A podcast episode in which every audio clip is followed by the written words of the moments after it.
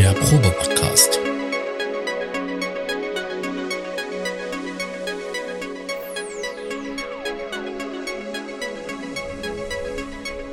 Ein Podcast beim gemütlichen Talk im Proberaum.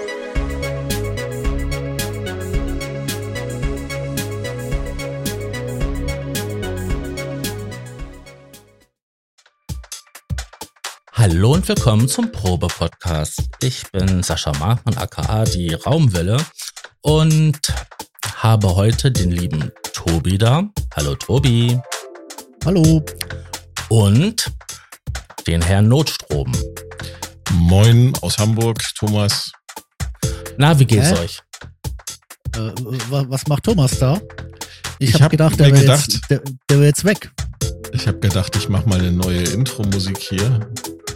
Ich blende das mal aus, sonst nervig.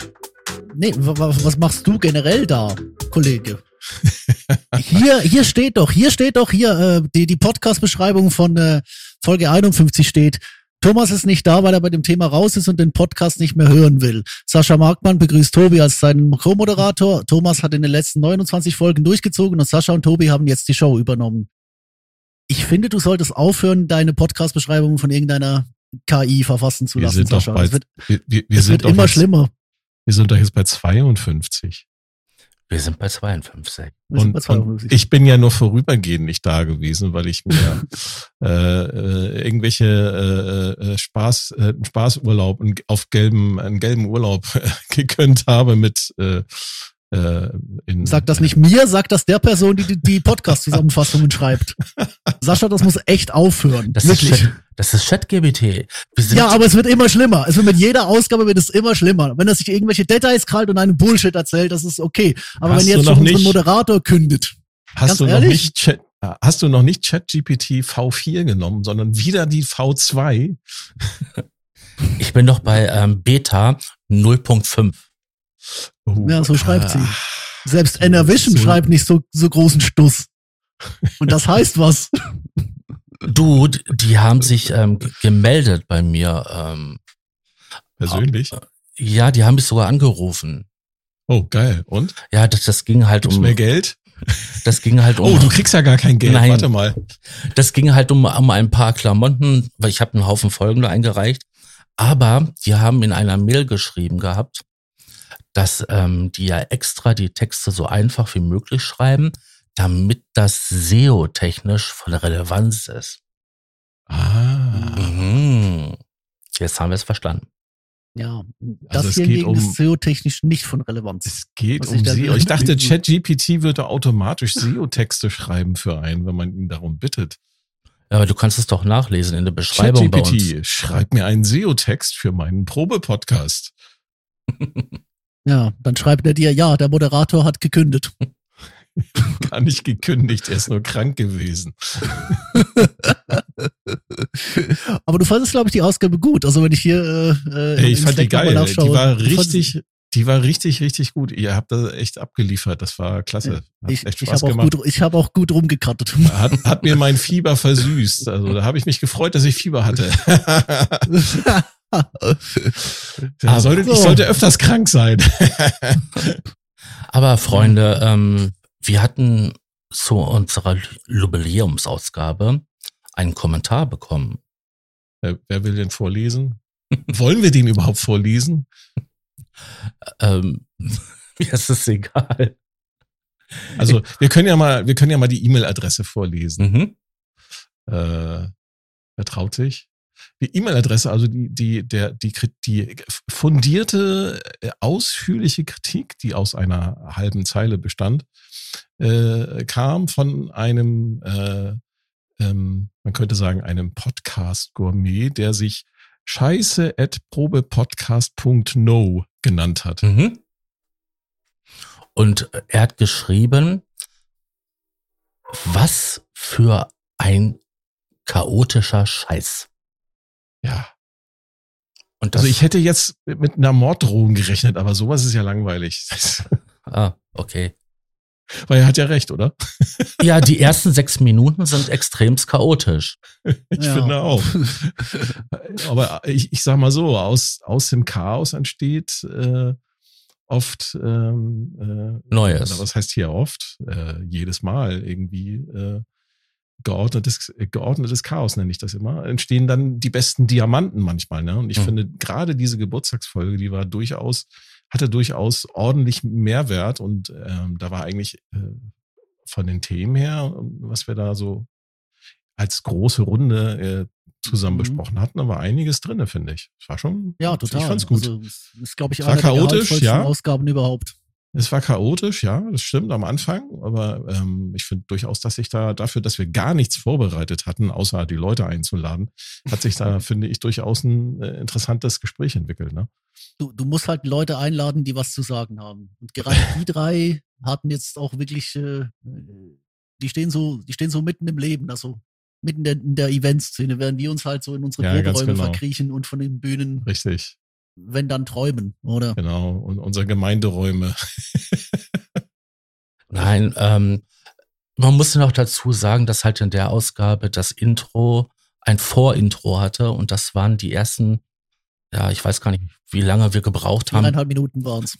Ja, aber ich meine, wie lange wir gebraucht haben, Das haben wir bis zusammen gedacht. Wir haben, das war, das war gut und gerne fast, fast eine ganze Stunde, glaube ich, oder eine Dreiviertelstunde. Mindestens Die- eine halbe, ja. die, die der, die der Tobi und, und du, Sascha, die ihr da wirklich hervorragend zusammen äh, gedampft habt und äh, Also das das Cut-File sich ist da, 40 Minuten lang. Das war und To- Tobi. Tobi hat sich da auch noch musikalisch ausgetobt, finde ich. Und ich finde dafür, dass das chaotischer Scheiß war, war das ziemlich ge genial. Also Ja, ich wollte nur sagen, wir hatten an euch. wir hatten im Vorfeld halt Probleme gehabt, die Leute irgendwie alle ähm, synchron und bei uns in das ähm, Tool reinzukriegen. und alles. Bernie Genau. hatte seine Lautsprecher noch an und dadurch, dadurch haben wir alle immer mit uns selber geredet. Ja. Und dann gab's Rückkopplungen, Echos und merkwürdige Geräusche und ja, das haben wir dann halt zu, das haben wir halt zusammengekattet und der liebe Tobi hat daraus ein wundervolles Kunstwerk geschaffen. Ich mache da jetzt auch noch einen Sample-Pack draus. Äh, das werfe ich dann so, glaube ich, im, im Sommer dann mal als äh, Sample-Pack ins Forums-Battle, wenn mir da jemand hilft, organisieren. Alleine ist, glaube ich, gerade ein bisschen schwierig. Aber ja, das ist auf jeden Fall noch angedacht. Aber jetzt sollen die Leute zuerst mal ihre Filmmusik fertig machen, nicht alle vorher in den Thread posten. Äh, von 24 Mitmachenden sind noch, haben 17 schon abgegeben, also und es sind nur Ah. noch 10 Tage. Insofern, Ja, ich bin gut, mit nächste- meinem Beitrag sehr zufrieden. Ich glaube, ich werde gewinnen. Ja gut, nächste Woche, das, ist kein Ding. Also Mediterranean Nights hat, glaube ich, drei Tage gedauert. Und drei Tage vorher, äh, um äh, festzustellen, ach, ich habe ja ein Groove-Tool enabled und ich muss die Scheiße gar nicht im 248. Editor auf Swing kloppen. Ja. Wollen wir ein bisschen Neuigkeiten machen? Ist ja seitdem Oh ja. wir uns das letzte Mal zusammen äh, besprochen haben, eine ganze Menge passiert. Mhm. Ja, und dabei ist die Booth erst nächste Woche. Also Genau, nächste Woche kommt dann die- erst nochmal richtig das Brett. äh, ja, schauen wir mal, ne? Also ich glaube, da wird hauptsächlich hier dieser Eurorec-Kram, Modularkram wird ganz wird wahnsinnig viel würde sein. Ich nicht, nee, nee, nee, würde ich nicht sagen. Jetzt ist die, nee, die, die NAM-Show war doch vor drei Wochen und da ist absolut rein gar überhaupt nichts passiert. Es gab von Yamaha ein neues Keyboard. Microbug hat es in jedem Forum wieder äh, zu Tode geredet, aber das war's, glaube ich, auch. Ich glaube, die ganzen Hersteller gehen jetzt willig gezielt auf die Booth. Und wenn Novation wieder nichts macht, dann gehe fahre ich nach England und rei äh, reiß denen den Kopf ab. Stimmt, Novation wäre mal wieder dran, ne? Die haben jetzt schon seit längerem nichts mehr gemacht in Richtung Synthesizer. Ich, ich will meine, mal meine wieder Zeit, nicht, ne? sind diese mir egal. Ich will meinen Launch Control in RGB. Wobei ich habe jetzt wieder, ich habe jetzt wieder einen mehr. Es ist einer zurückgekommen. Also ich habe mal einen verschenkt, verliehen, whatever das war, zu, zu Leuten, die halt mit der, der Launchpad-App, kommen wir gleich noch dazu, Spoiler für später, ähm, quasi da Samples eingespielt haben, aber die wurde geändert in irgendeinem Upgrade und jetzt funktioniert der Controller nur noch so halb mit und da haben, haben mir gesagt, gut, kriegst du ihn zurück. Jetzt habe ich, als mein erster Launch Control MK1 stirbt, habe ich halt noch einen zweiten Launch Control MK1. Ich will einen MK3 im Novation machen, was aber ja. Also, Was gibt's denn? Also rattern wir mal die Hardware-Liste ab. Also in den letzten Wochen ist zum Beispiel angekündigt worden von IntelliGel, das ist eigentlich ein Eurorec-Modularhersteller. Ähm, die haben einen kompakten, ähm, ist der eigentlich pre-patched? Der ist pre-patched, ne? Ja, ist ein semi-modulares, äh, ein semi- semi-modularer analoger Synthesizer, den IntelliGel Cascadia haben die äh, vorgestellt. Ich weiß gar nicht, was kosten der jetzt? 2,2? 2,5? Keine Ahnung. Also ist im oberen 1000, äh, 2000-stelligen Bereich. Ähm, ist vorgepatcht, ähm, ist vom Format her so ein bisschen wie so ein halt so ein Standard-Euro, wie so ein Döpfer-System eigentlich, äh, mit so ein paar Besonderheiten. Ähm, da müssen wir, glaube ich, nochmal, wenn wir eine Modularfolge machen, nochmal drauf eingehen, was West Coast und East Coast heißt in dem Zusammenhang. Wir werfen das jetzt einfach mal so in den Raum. Dann gibt's als Hardware äh, den ganz neu von Polyend, die, eine, eine kompakte Version von einem Tracker, nämlich den Tracker Mini. Und Mini? der, naja, so Mini Mini, also der ist hat keine Pads mehr. Die haben ja bei dem Tracker haben äh, äh, gibt's ja so hier so ne, äh, Launchpad-mäßig. So, ja, genau, ja. die haben sie weggelassen, haben das Ding äh, quasi, ne, äh, ich habe den Tracker geschrumpft. Mhm. Das Ding ungefähr ein Drittel so groß gemacht. Der ist dann ungefähr so groß wie ein ähm, ja, wie so ein, wie so ein iPad, könnte man sagen. So, ist auch relativ ähm, hat auch ein, ein, deutlich kleineres Display, äh, haben aber dafür intern ein bisschen mehr draufgepackt, hat mehr Speicher, soweit ich weiß, mehr Prozessorleistung, äh, ist aber ansonsten identisch mit dem großen Polyant Tracker. Mhm. Und das Ding ist transportabel, weil hat Batterie. Also kann man aufladen und dann einfach mobil irgendwie unterwegs mit benutzen. Gibt Leute, die schwören auf das Teil. Und Tracker muss man äh, vielleicht nochmal erklären. Ähm, das Ding ist halt, ähm, orientiert sich an den alten Amiga Soundtracker äh, Software. DAW, Schrägstrich, Sampler, Schrägstrich, ähm, Musik machendes äh, Software. Und der Polyand Tracker Mini ist halt quasi die in Hardware gegossene Ausgabe davon. Furchtbar, bleib mir weg. Kann samplen, kann samplen, äh, genau, hat auch ein, hat auch kleinere Software-Synthesizer drin, also man kann samplen, kann dann aus den Samples Wavetables machen irgendwie und ja, genau, Costa Quanta irgendwas um 600, 700 Euro, glaube ich. Und dann hätten wir noch von Arturia zwei Plugins, Einmal Arturia Ref LX24 Effekt Plugin. Das ist eine Kopie vom Lexington 224 Hardware Reverb. Das ist der, das ist der Reverb, der in den 80ern eigentlich von allen, irgendwie von allen Studios benutzt wurde. Ja, den kannst du heute nicht mehr bezahlen, ne? Äh, willst du auch nicht mehr bezahlen, weil das Ding einfach groß, schwer mhm. und äh, schlecht wartbar und äh, du brauchst halt ein großes Pult, um es halt voll auszureizen. Ähm, und da ist, kommt natürlich das Plugin äh, von Arturia ganz, äh, ganz zu Pass. Äh, der hat allerdings, das haben einige Leute schon festgestellt, Default-Einstellungen, die nicht jedem gefallen. Das heißt, da muss man tatsächlich dann einmal diese Advanced View aufmachen und da tatsächlich dann erstmal alles runterdrehen, mhm. was Arturia da so defaultmäßig äh, reinge, reingehauen hat. Ich hab, Klingt das Ding auch anständig? Ich habe mir die App ähm, als, als Demo gezogen und ähm, angeschaut. Ich habe ja auch von ähm, UAD, also von Universal Audio, ähm, ähm, den Hall und auch mhm. von anderen Herstellern. Aber ich nehme jetzt, sag ich mal, die ähm, von Raves, dann von UAD und halt jetzt von Arturia. Und er klingt wirklich schon gut. Aber ähm, da sind halt ein paar Unterschiede. Aber das ist von, von Plugin zu Plugin sowieso noch ohne Hersteller normal. Ja, genau. Also dieser, Aber, dieser LX, dieser Lexington 224, das ist so, ich sag mal so der, der Holy Grail äh, unter den Reverbs, den haben ganz viele Hersteller haben den im, mittlerweile im Programm. Ne? Und mhm. Arturia hat jetzt halt noch eine Schippe draufgelegt und auch. Ich muss sagen, dass ich was Arturia da macht, ganz ehrlich. Also ja. dieses Advanced, ich, ich, ich liebe diese Advanced Modes generell genau. bei all deren Plugins. Die sind auf der Oberfläche, sind sie cool und einfach. Dann machst du sie auf und sie erschlagen dich mit Features. Und die haben es halt wirklich so gemacht, dass sie quasi die, die analoge Oberfläche haben und dann klappt nicht irgendein Panel zur Seite oder nach uns, sondern kommt eine komplett digitale Oberfläche. Wenn das ja. die neue Formsprache von Arturia ist, bin ich gespannt, was die FX Collection 4 kann. Und ich weiß nicht, ob ich dann meinen äh, mein Boykott äh, für Vintage-Geschichten noch aufrechterhalte, weil das war jetzt auch hier, der, ich habe es auch hier in der Demo getestet, es war wirklich cool. Jetzt du, Sascha. Äh, ich wollte gerade sagen, dass der, ähm, die Erweiterungsmodus, äh, bei denen wirklich sehr gelungen ist. Das ist ja auch bei anderen Plugins, also bei den neueren, äh, gegeben und ähm, der, mh, mm, es ist eine schöne Bildsprache zum einen und die Parameter sind irgendwie so ähm, angeordnet, dass es halt äh, logisch erscheint. Also man kann da schnell zum guten Ergebnis kommen. Ja, und ähm, wie gesagt, du hast einmal diese Ansicht, die sieht aus wie das Gerät und dann halt die, Ein die Ansicht, wo halt die tollen Einstellungen sind. Also sehr gut gemacht. Oh ja, und dann war Arturia nicht, äh, nicht, nicht fleißig. Also sie waren sehr fleißig. Und sie haben auch noch einen Klangerzeuger, Software Klangerzeuger auf den Markt geschmissen. Und zwar den, da kann ich jetzt nichts zu sagen. Das ist, glaube ich, eher so dein Metier, Tobi. Ein Augmented Brass nennt sich das Ding. Mhm, ähm. Ja, das ist mal wieder die Pigments Engine mit ein paar Samples gekreuzt.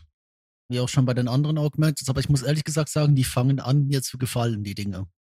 Also nicht nur, nicht nur klingt der Brass nicht nochmal noch mal besser als der, äh, das Piano und das war schon besser als die Streicher und die Vocals.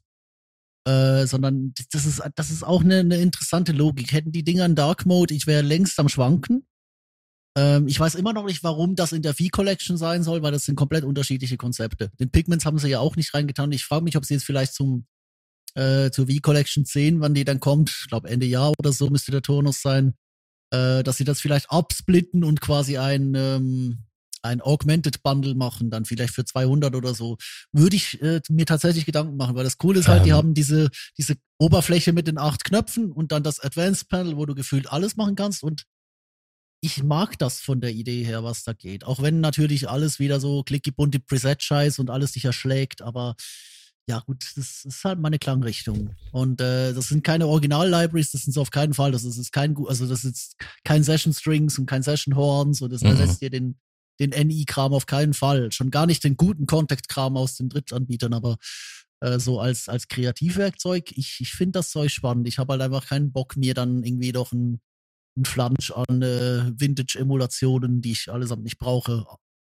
anzuhängen. Aber gut, ich habe ja auch schon Piano V3 gekauft neulich, von daher vielleicht ein Moment für dann, äh, wenn es ins Bundle kommt, äh, doch noch zuzuschlagen. Werden wir sehen.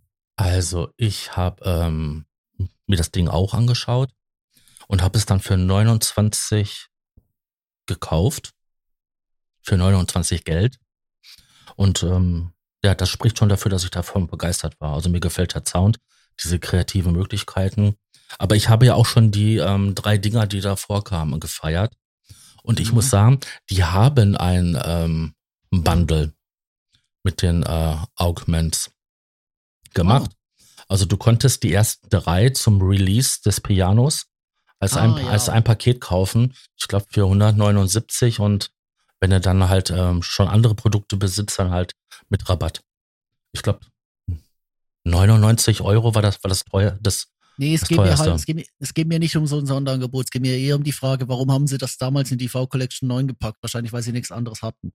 Ja. Ähm, weil ich finde halt, das ist, das ist ein, äh, das ist ein, also es ist ein Wesenszug, der mir bei Autor bei den Effekten ja auch schon, schon lange gefällt. Da bin ich, ich bin großer Fan von Coldfire, ich bin großer Fan von EFX Fragments, das nutze ich wirklich überall.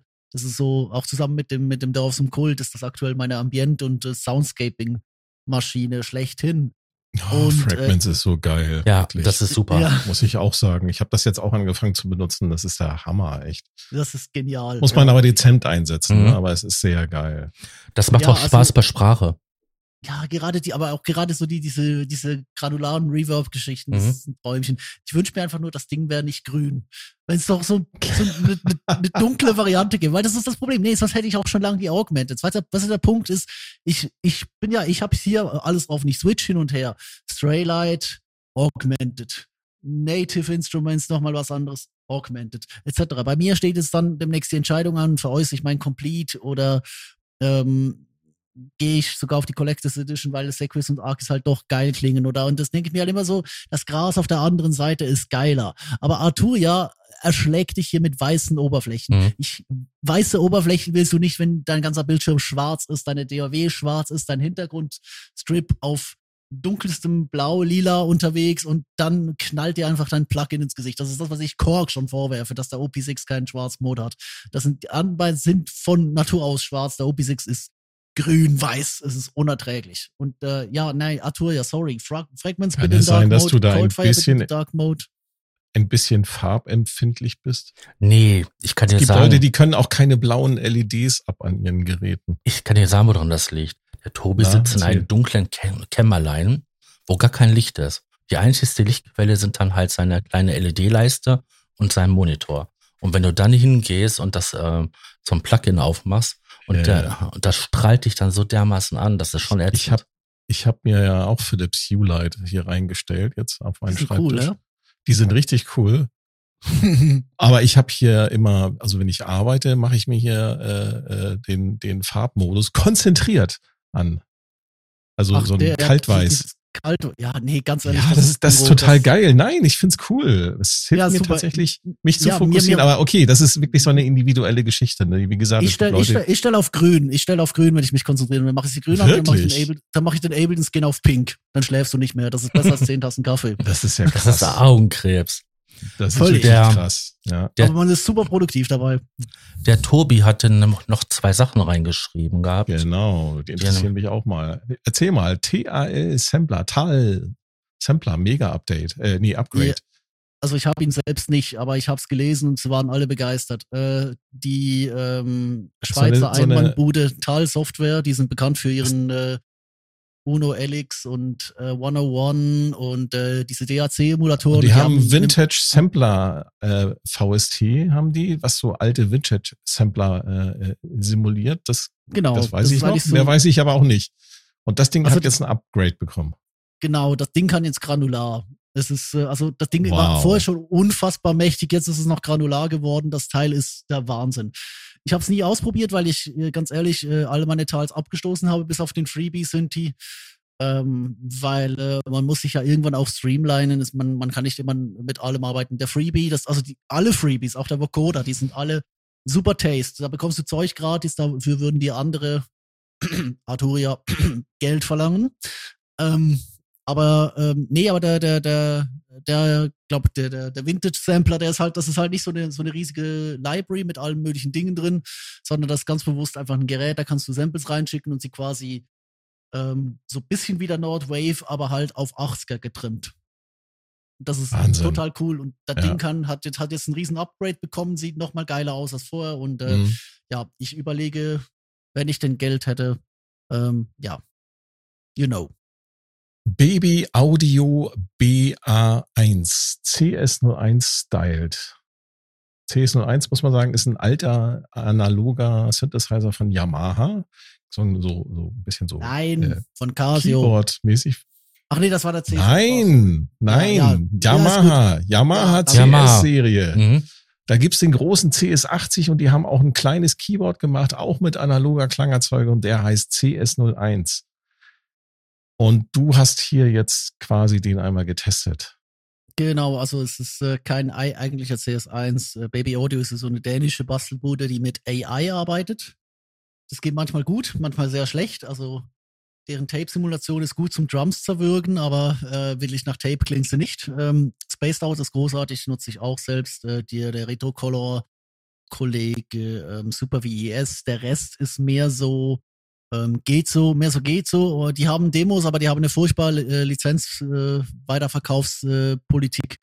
Äh, ich kann die Firma nicht uneingeschränkt empfehlen und weil ich gerade momentan nicht wirklich viel Geld habe, habe ich auch den BA1 trotz guten Angeboten plus Mail-Angeboten plus doppeltem äh, Treuerabatt ähm, habe ich den nur getestet und ich brauche ihn nicht. Aber es ist eine nette Idee, weil die haben den äh, CS1 quasi weiterentwickelt. Sie haben einen zweiten Oszillator gebaut, sie haben das Filter erweitert, sie haben eine Effektsektion dazu gebaut, sie haben einen variablen Batterieregler und einen unterschiedlich kaputten Speaker, das Ganze mit einer Randomizer-Funktion. Ähm, Mhm. das Ding klingt schon recht Das gut. heißt, das Ding simuliert auch Circuit, Circuit Band äh, Geschichten. Genau. Ja, das ist, Also Ding ist einfach man- mal runtergefallen und solche Sachen. Ja, genau. Wenn du, äh, muss man sich so vorstellen, wenn man irgendwie so ein, so ein Hardware äh, CS01 hat, das ist halt ein relativ kleiner Synthesizer und der, da kann man halt, ähm, ja, wenn halt die Batterie sich zum Beispiel äh, dem Ende neigt, dann verändert sich der Klang und oder wenn das Ding mal runterfällt, dann klingt er halt auch irgendwie kaputt, wie das Mhm. halt so bei Gerät. Und das haben sie halt in Software alles simuliert. Genau. Eigentlich, eigentlich so ziemlich bisschen- witzig ist. Das ist, das ist ziemlich witzig und ich finde auch nicht, dass er, dass er schlecht klingt. Ich finde, er klingt, er klingt sogar relativ gut. Ähm, fehlt mir aber im Moment für, was war's genau? Äh, kann ich dir sagen, 99 Neun- regulär Ja, und im Angebot zurzeit für 49. war mir auch für, für, für ein Fuffi ohne, ohne Refund Policy, war mir das irgendwie, äh, es ist nicht der Sound, den ich brauche, weißt du? Und äh, jedes Mal, wenn ich diese Top 10 Softsynths-Liste auf sequencer.de neu ausfülle, denke ich mir, du brauchst ja doch wieder nur die gleichen drei Geräte. Oder fünf. Hm. Und äh, man, man will da nicht ewig anhäufen, auch wenn es auch wenn's cool ist. Aber dann hat man da wieder ein Gerät mehr, das man durchsuchen muss. Und ich glaube, ja, du kommst sowas, mit anderen Geräten zu mehr oder weniger dann wahrscheinlich auch identischen Ergebnissen. Ne? äh, zumindest ähnlichen. Also äh, Zumindest der, Ran ähnlich, der ja, genau. Randomizer ist, glaube ich, schon, der Randomizer ist schon einer der besten, die ich je gesehen habe. Also Ja, der hat ja. wirklich nur gutes Zeug ausgeworfen. Das Ding ist auch ein Sweet Spot sind oder zweiter Oszillator und die Effekte machen Bock. Aber es ist halt so, wie gesagt, du hast äh, Fuffi habe ich nicht übrig, äh, äh, um anzuzünden für einen Sound, den ich vielleicht mal so hier und da als Add-on brauche, wo ich aber sage, da bin ich mit anderen Synthes an einem anderen Punkt sicher besser bedient und dem dann noch dazu. Aber das gesparte Geld hast du ja gut eingesetzt. Ich habe gesehen im Forum, du hast hier äh, jetzt von Minimal Audio den Rift 2.0 geholt, weil der Ja, einen Dark der Mode hat. Und der geht wieder zurück. Was? Ja, die haben ja, die Schweine haben ja nicht mal Demos, aber die haben eine Refund-Policy und die werde ich jetzt zum ersten Mal in Anspruch nehmen. Äh, ich schwöre auf deren Morph EQ, das ist ein wahnsinnig cooles Nischenteil. Auch Cluster Delay finde ich cool, ist so ein bisschen das, was Replika XT nie sein konnte für mich, auch wenn sie recht ähnlich sind. Aber bei Rift habe ich jetzt wieder den Eindruck, dass es ein Plugin, das ganz viele Dinge will und diese irgendwie nicht gut umsetzt. Also du hast Du musst total viele Module, kurz erklären, Rift ist ein Multi-Effekt-Plugin, was eine Multipolar-Processing-Engine kann, äh, Multiprocessing-Engine hat. Damit kann man unter anderem ähm, unterschiedliche Distortion-Effekte äh, auf seinen Sound aufbringen. Es gibt einen Filter, es gibt eine Feedback-Funktion und man kann mithilfe dieses Feedbacks zum Beispiel ähm, ja eigentlich quasi so seinen kompletten, äh, den kompletten Audioweg da irgendwie tunen auf einer Skala. Mhm. Äh, was gibt's noch? Multiband-Effekt. Äh, man Ja. kann halt die ganzen Dinge halt irgendwie. Äh, Das Ding hat äh, Envelopes, das Ding hat LFOs, das Ding Richtig, hat Kurven. genau. Das ist ein, das ist ein, das ist ein richtig mächtiges Tool. Das Es gibt Problem ist, Sequencing. Mir ist es Ja. fast schon zu mächtig. Und ich habe jetzt, also ich habe jetzt die einzelnen Module noch nicht durchgegangen, aber ich habe so ein bisschen mit meinen Standard-Sounds experimentiert und durch so ein bisschen die Presets durchgegangen. Die Presets sind alle scheiße. Ich glaube, man kann, oder einfach nicht, nicht mein Sound, oder ich glaube, man kann natürlich ein bisschen basteln. Ich freue mich da auch drauf. Ich probiere das jetzt mal eine Woche. Für, für, für 65 ist das kein schlechter Deal. Äh, die hatten Flash-Sale. Wenn das Ding hier rauskommt, ist der schon fünf Tage vorbei oder so. Ähm, aber nee, ganz ehrlich, ich, ich bin da, da bin wieder ich irgendwie so da, äh, angebracht. Ich bin der Typ, der lieber so ein, weißt du, so ein gutes One-Trick-Pony hat. Ähm, wie jetzt eben Morph EQ, das ist nur ein EQ mit, mit einer Morph-Funktion und äh, schon so den, den notwendigsten Sachen, aber ich, ich habe auch viel lieber jetzt irgendwie, keine Ahnung, so ein. Aber ich muss, ich, ich muss sagen, ich gucke mal es gerade auf der Webseite an, hier bei Minimal Audio, der Rift, also die Benutzeroberfläche sieht schon geil aus. Ja, die ne? sieht nett aus, das stimmt. Die Sieht Benutzeroberfläche ist klasse aus. super. Die Benutzeroberfläche ist super, das ist wirklich, also das, das ist ein wunderschönes Design.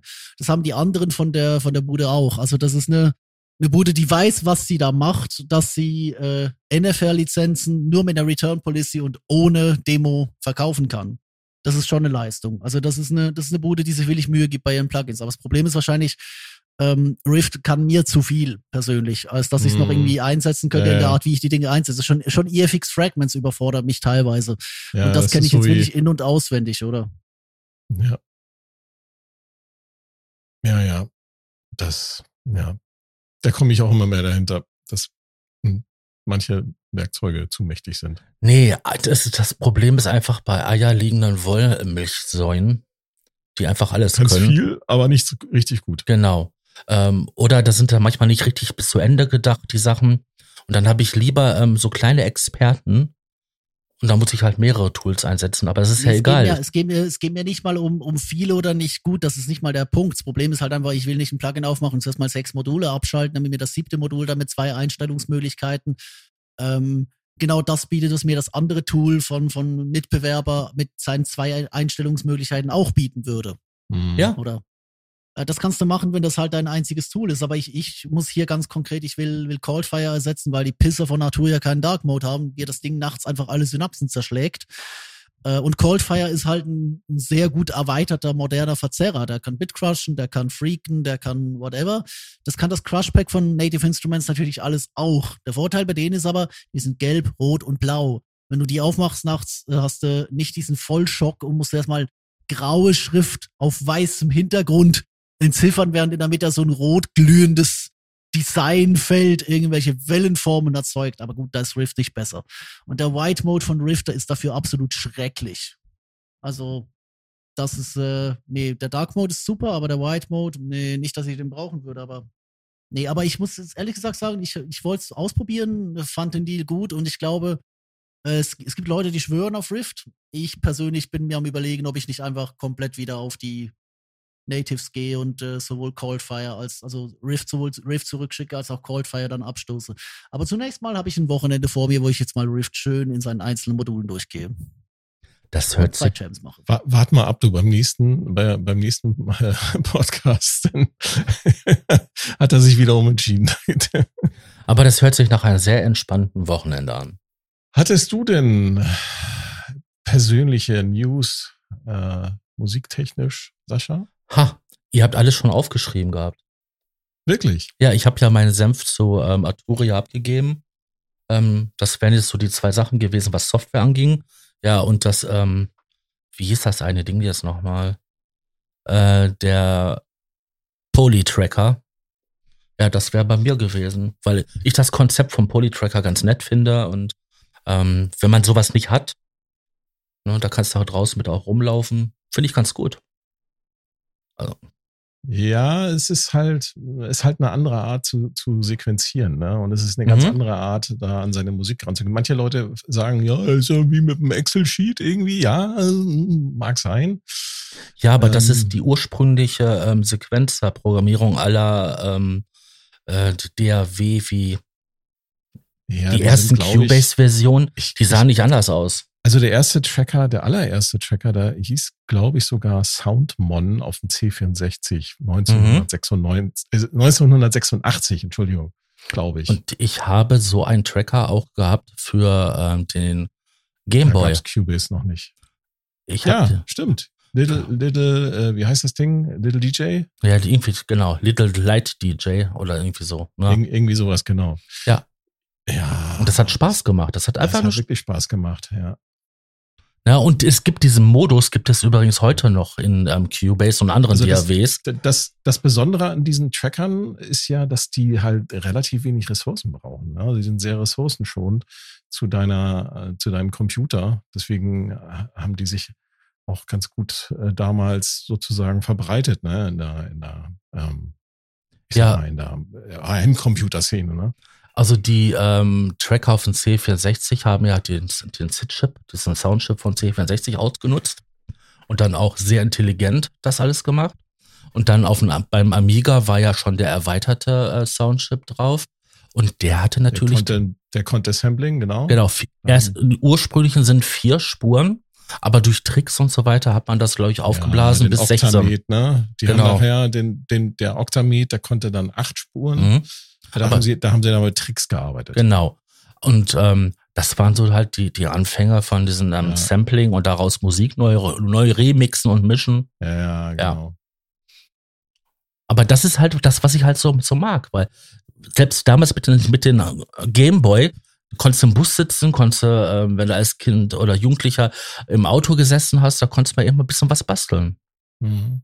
Ja, und dieser Ja, Tracker so- Mini, der jetzt da angekündigt wurde, der- ist halt auch ähm, relativ kompakt. Ne? Also, ich, ist, Ich erinnere ist, mich halt gerade an die, an die äh, Zeiten, wo wir auf den Nokia-Telefonen, wo die so einen Ringtone-Editor hatten, der auch so ein bisschen Ja, genau. Tracker-Workflow hatten. Ja, ja, nein, wirklich. Ganz genau. Genau ja, ja, ja. Ja, genau dieses Zeug. Und wir hatten ja auch im, im äh, letzten Forums-Battle, wenn ich mich recht erinnere, hatten wir einer der nicht Gewinner-Songs, aber recht gut weit vorne, äh, wo jemand einfach alles komplett mit seinem Tracker gemacht hat, also mit, mit dem Dirty Wave M8. Ja, geil. der Bahn. Ja, genau. Ja. Ach, Und ich habe cool. mir, und ich hab mir nur gedacht, das Ding Das war so, Der- auf, das war so auf, auf Der Level M8 Gewinnertracks. ist der absolute Hammer. Der hat nämlich die äh, Software-Algorithmen aus den hier Mutable, von Mutable Instruments äh, haben die am Start. Deswegen klingt das Ding auch so gut. Mhm. Das ist ja Also auch das, das sind ja dieselben. Algorithmen, die auch in einem Mini-Freak drinne sind. Ähm, Mhm. Apropos mobil. Ah, du möchtest, jetzt ins, vorbereitet. du möchtest jetzt ins Thema. Ähm, Ich wollte das Thema wechseln, genau. Mhm. Ich hoffe, ich darf das. Das Ja. ist deine Bühne, Thomas. es ist Also, ich habe gedacht, wieso meine Bühne, unsere Bühne? Ich habe gedacht, kein iPad und ich bin raus 2016. ja, ich habe gedacht, wir machen mal ein bisschen was zum Thema ähm, iOS, äh, iPhone, iPad, Musik machen. Also wenn jemand nur ein iPhone hat oder nur ein iPad und hat aber Bock, Musik zu machen, ähm, hat aber noch nie von irgendwie äh, irgendwas äh, vorher irgendwie sich mu musikalisch betätigt. Ich habe gedacht, wir machen da mal so, wir, wir, wir, wir grasen da mal so komplett über dieses Thema ab. Ne, man kann Mhm. sich natürlich so einen Poly and Tracker Mini kaufen, aber wie gesagt, das Ding kostet halt auch 700 Euro und so ein, so ein iPad sich mal irgendwie zu zocken. Man kann auch ein Android-Tablet nehmen, das gibt, die sind dann meistens noch ein bisschen günstiger, aber so ein gebrauchtes iPad kriegt man schon, also mit dem man dann auch schon äh, vernünftig Musik machen kann oder auch ein etwas älteres iPhone, das kriegt man schon für um die 200, 250 Euro. Ich, das ähm, ist zwar immer noch viel Geld relativ für manche Leute, aber ich glaube, das ist erreichbar. Ne? ja, aber die haben dann, wenn es nicht gefällt, auch einen gut hohen Wiederverkaufswert. Äh, Richtig. Ganz genau. Ja, und es gibt, seitdem eigentlich das iPad auf den Markt gekommen ist, gibt's eigentlich, ähm, wann war das? 2006? 2003? 2010. Wann ist das erste? 2010 ist das erste, das erste iPad auf den Markt gekommen? Ich weiß es nicht mehr. Ist auf jeden Fall, 2010. ist, danke, ist auf jeden Fall, Nimm 2011, weil da kam Core MIDI. Vorher war das Ding eine be- beidhändige Fliegenklatsche. Also der große, der große Trend kam 2000. genau. Also, Musik machen mit dem iOS-Gerät geht schon seit vielen, vielen Jahren und es gibt mittlerweile eine unglaublich große Anzahl an Mus Musikerzeugenden, an Klangerzeugenden Mhm. an Sequencern, an speziellen, ich sag mal, Klang-Apps. Es gibt wahnsinnig viel. Ja, dazu muss man sagen, dass lange Zeit lang es ja so war, dass es nur auf, auf den iPad das gab. Bei Android oder so weiter gab's das gar nicht so. Das genau. war, Mittlerweile gibt's auch schon die, äh, gibt's auch schon Musik-Apps äh, halt auf, auf Android. Das gibt's auch. Ich, da kenne ich mich aber überhaupt nicht mit aus. Ähm, da gibt's bestimmt auch eine ganze Menge. Und es fing, ich glaube, soweit ich weiß, sogar mit irgendwelchen Kinder-Apps an oder mit ganz einfachen Sachen wie hier ist ein Piano, kannst du ein bisschen rumspielen. Ne, das kann ich hier mal demonstrieren, wenn mich jetzt mein iPhone hier mal die äh, Apps, die ich geladen habe, aufmachen lässt. Ne, das, das geht so mit ganz, ganz einfachen Apps los, die einfach ein bisschen, Achtung, hört man was? mhm, man hört's. das, ich sag mal, das waren so die ersten Musik-Apps, ne? Einfach ein abgesampelte Piano-Samples, die halt irgendwie in eine App reingedrückt wurden. Und man kann dann über eine virtuelle Tastatur einfach spielen. Ja. Was wir hier Wobei jetzt haben zum Beispiel. Ja, Wobei das eine Entwicklung des iPhones war. Also das iPhone war ja drei Jahre früher da, 2007, mhm, genau. wurde das vorgestellt und hat dort quasi schon, weil es halt die ganzen Cores und den ganzen Audiokram schon drin hatte, äh, quasi so ein bisschen damals für Spielereien den, den Weg geben. Aber die Firmen waren natürlich alle so, wenn da jetzt was Großes kommt, wir werden es kapern, aber sofort. Oder? Und das Große kam dann halt drei Jahre später auch. Das Interessante ist halt, dass die ganzen Musikalienhersteller, zum Mhm. Beispiel Yamaha mit Steinberg, ähm, Korg, ähm, Ableton und wie sie alle heißen, also die alle sozusagen große, äh, auf den großen Computer, in Anführungszeichen, die sind ja mittlerweile auch sehr klein, ähm, halt Software anbieten. Die haben halt alle im Laufe der Jahre sind sie quasi auf diesen Zug, auf diesen, ich sag mal, iPad, iPhone-Zug aufgesprungen und bieten ähm, eigens für diese Geräteklasse entwickelte Apps an. Ja. Jetzt hier zum Beispiel das Klavier, was ich hier habe. Das ist ein ähm, von Korg, nennt sich ähm, Korg Elements. Mo Bitte? Module? Oh, Elements. Ähm. Nee, warte, warte, warte. Ich danke für den Hinweis. Korg Module heißt es natürlich, nicht Elements. Elements ist nochmal was anderes. Nein, Korg Module heißt das und da sind unterschiedliche Klangerzeuger drin. Man kann auch welche noch dazu kaufen, die muss man dann halt extra bezahlen. Das ist diese, Ja, diese Microtransactions ist aufgeblüht da. ja, ja, ja. Aber die, ich finde, das klingt nicht schlecht. Ne? Wenn man da dann irgendwie äh, MIDI-Keyboard oder sowas mit dran anschließt, dann kann man da sogar tatsächlich vernünftig mit Klavier spielen.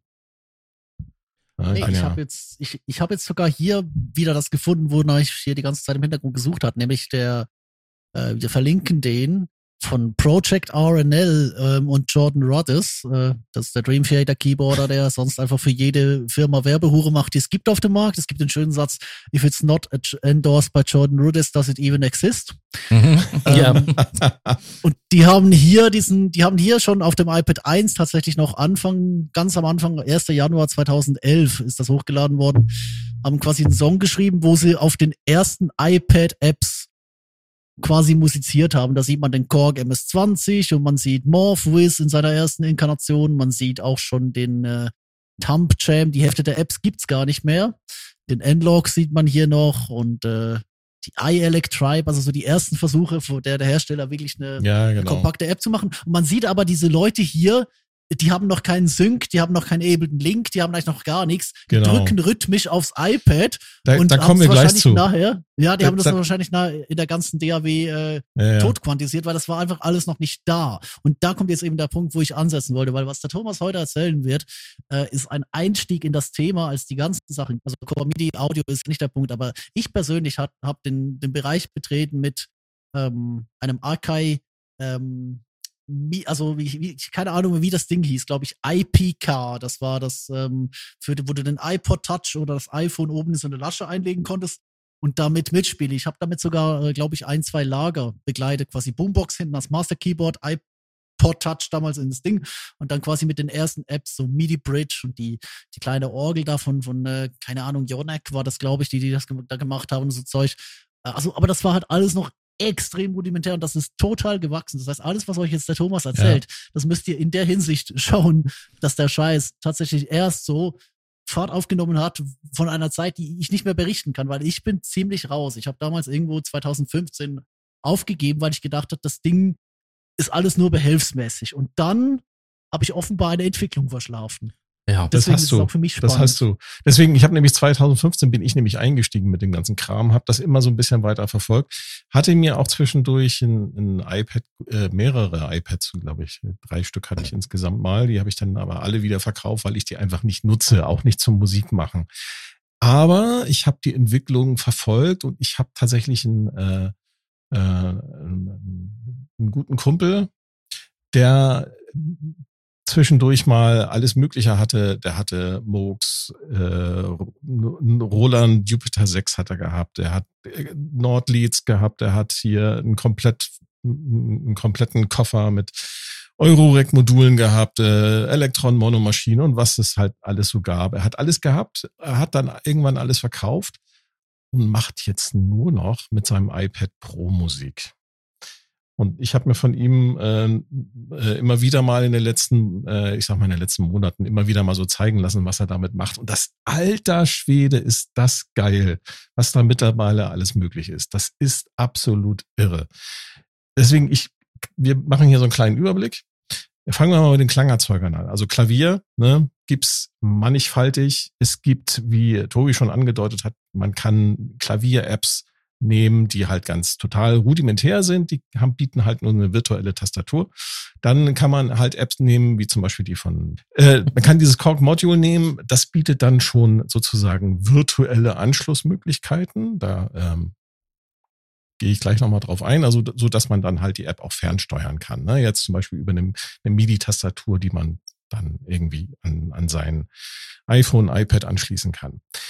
Es gibt aber auch elektronische Klangerzeuger. Und eine der ersten, zumindestens wodurch ich auf diese Musik, auf diese ganzen Musik-Apps aufmerksam geworden ist, die, äh, die Firma, von der man es eigentlich am wenigsten erwarten würde, haben, ich weiß gar nicht mehr in welchem Jahr, äh, die Firma Moog hat eine iPad-App rausgebracht, die heißt Animoog. Und dieser Animoog klingt richtig, richtig gut. Ist ähm, ja, ich weiß gar nicht, auf was das Ganze basiert. Ob, äh, auf jeden Fall haben sie da irgendwie ihren, ihren, den klassischen Moog-Letter-Filter, den haben sie dort irgendwie ähm, ähm, emuliert. Haben das Ganze mit irgendwie Wavetable-Geschichten und Samples und was weiß ich noch, irgendwelchen virtuell analogen Geschichten äh, ähm, äh, miteinander verwoben und bieten das Ganze mit einer relativ interessanten, sag ich mal, jetzt nicht unbedingt gut zu bedienen, aber interessanten Oberfläche mit so einer Art Touchfeld. Und das Ding klingt, ich spiele mal so ein paar Sachen an. Hast du die jetzt rausgeholt oder was? Klar.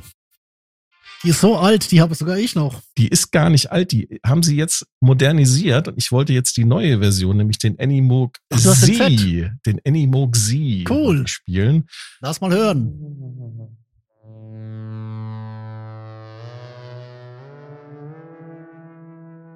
Das Schöne ist, du kannst mit dem Finger auf dieser virtuellen Tastatur spielen und du hast sogar, die haben es sogar geschafft, da so ein bisschen Ausdruck reinzubringen, dass ich sogar auf meinem kleinen iPhone 12, was ich hier habe, da sogar schon äh, ausdrucksstark und ähm, spielen kann.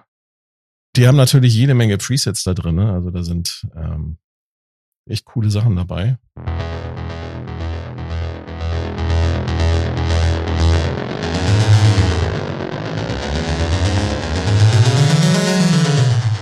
Und hört auch gar nicht wieder auf.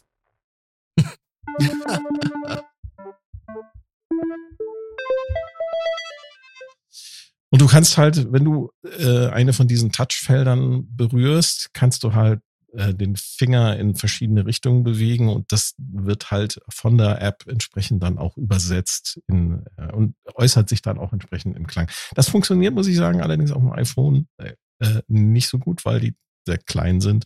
Es geht natürlich besser auf dem größeren iPad. Ja, das ist es gerade wirklich ein Träumchen. Also ich habe hier ein R4.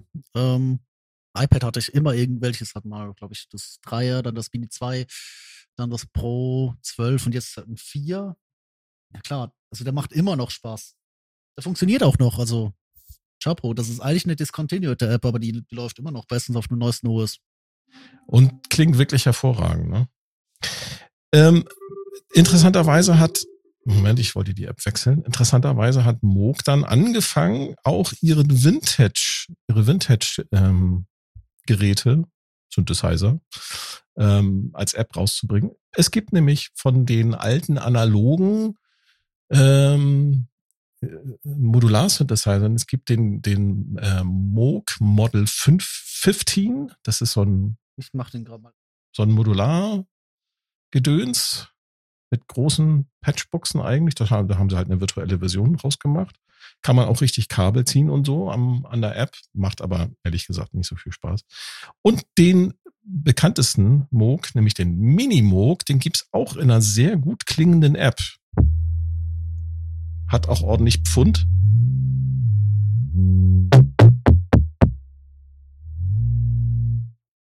Hat aber leider den Nachteil, die haben auch die Oberfläche simuliert. Das heißt, du Mhm. musst, du Mhm. musst diese winzigen, winzigen, kleinen, grafisch dargestellten Poti-Knöpfe irgendwie mit dem Finger umständlich bedienen. Ich hasse sowas. Arturia hat das auch eine Weile gemacht.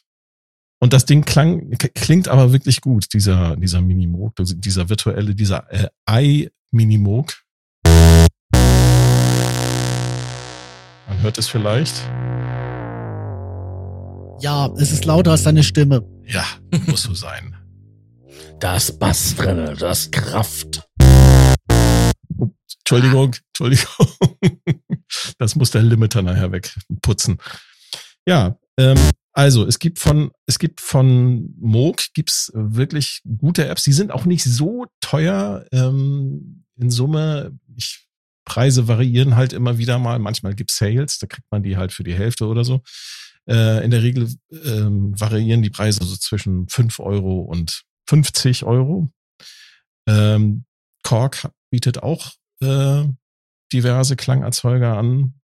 Ähm, zu Core kommen wir gleich nochmal. Dann Arturia hat, äh, glaube ich, äh, auch diverse zum Beispiel ähm, ihre, ihre, das, was sie auf dem, auf dem Rechner als VST-Plugins haben, das haben die halt ähm, einfach als App dann irgendwie programmiert und kompatibel gemacht, dass man da auch äh, zum Beispiel den SAM, den Oberheim SAM äh, gibt's als iSAM. Den habe ich auch. Und diverse andere. Korg hat ähm, zum Beispiel den Polysix haben sie virtuell als App rausgebracht. Mhm. Und Korg ist da relativ muss ich sagen, kreativ, was ihre Apps angeht. Die haben nämlich zum Beispiel, ähm, weiß nicht, ob ihr den noch kennt, den Chaos, kennt ihr noch den Chaos-Silator? Ja. ja, aber einen hier liegen. Sogar ein Pro. Genau. Brauchen wir, kannst du wegschmeißen. Gibt's jetzt als App. Genau. Ja, die habe ich, die habe ich auch.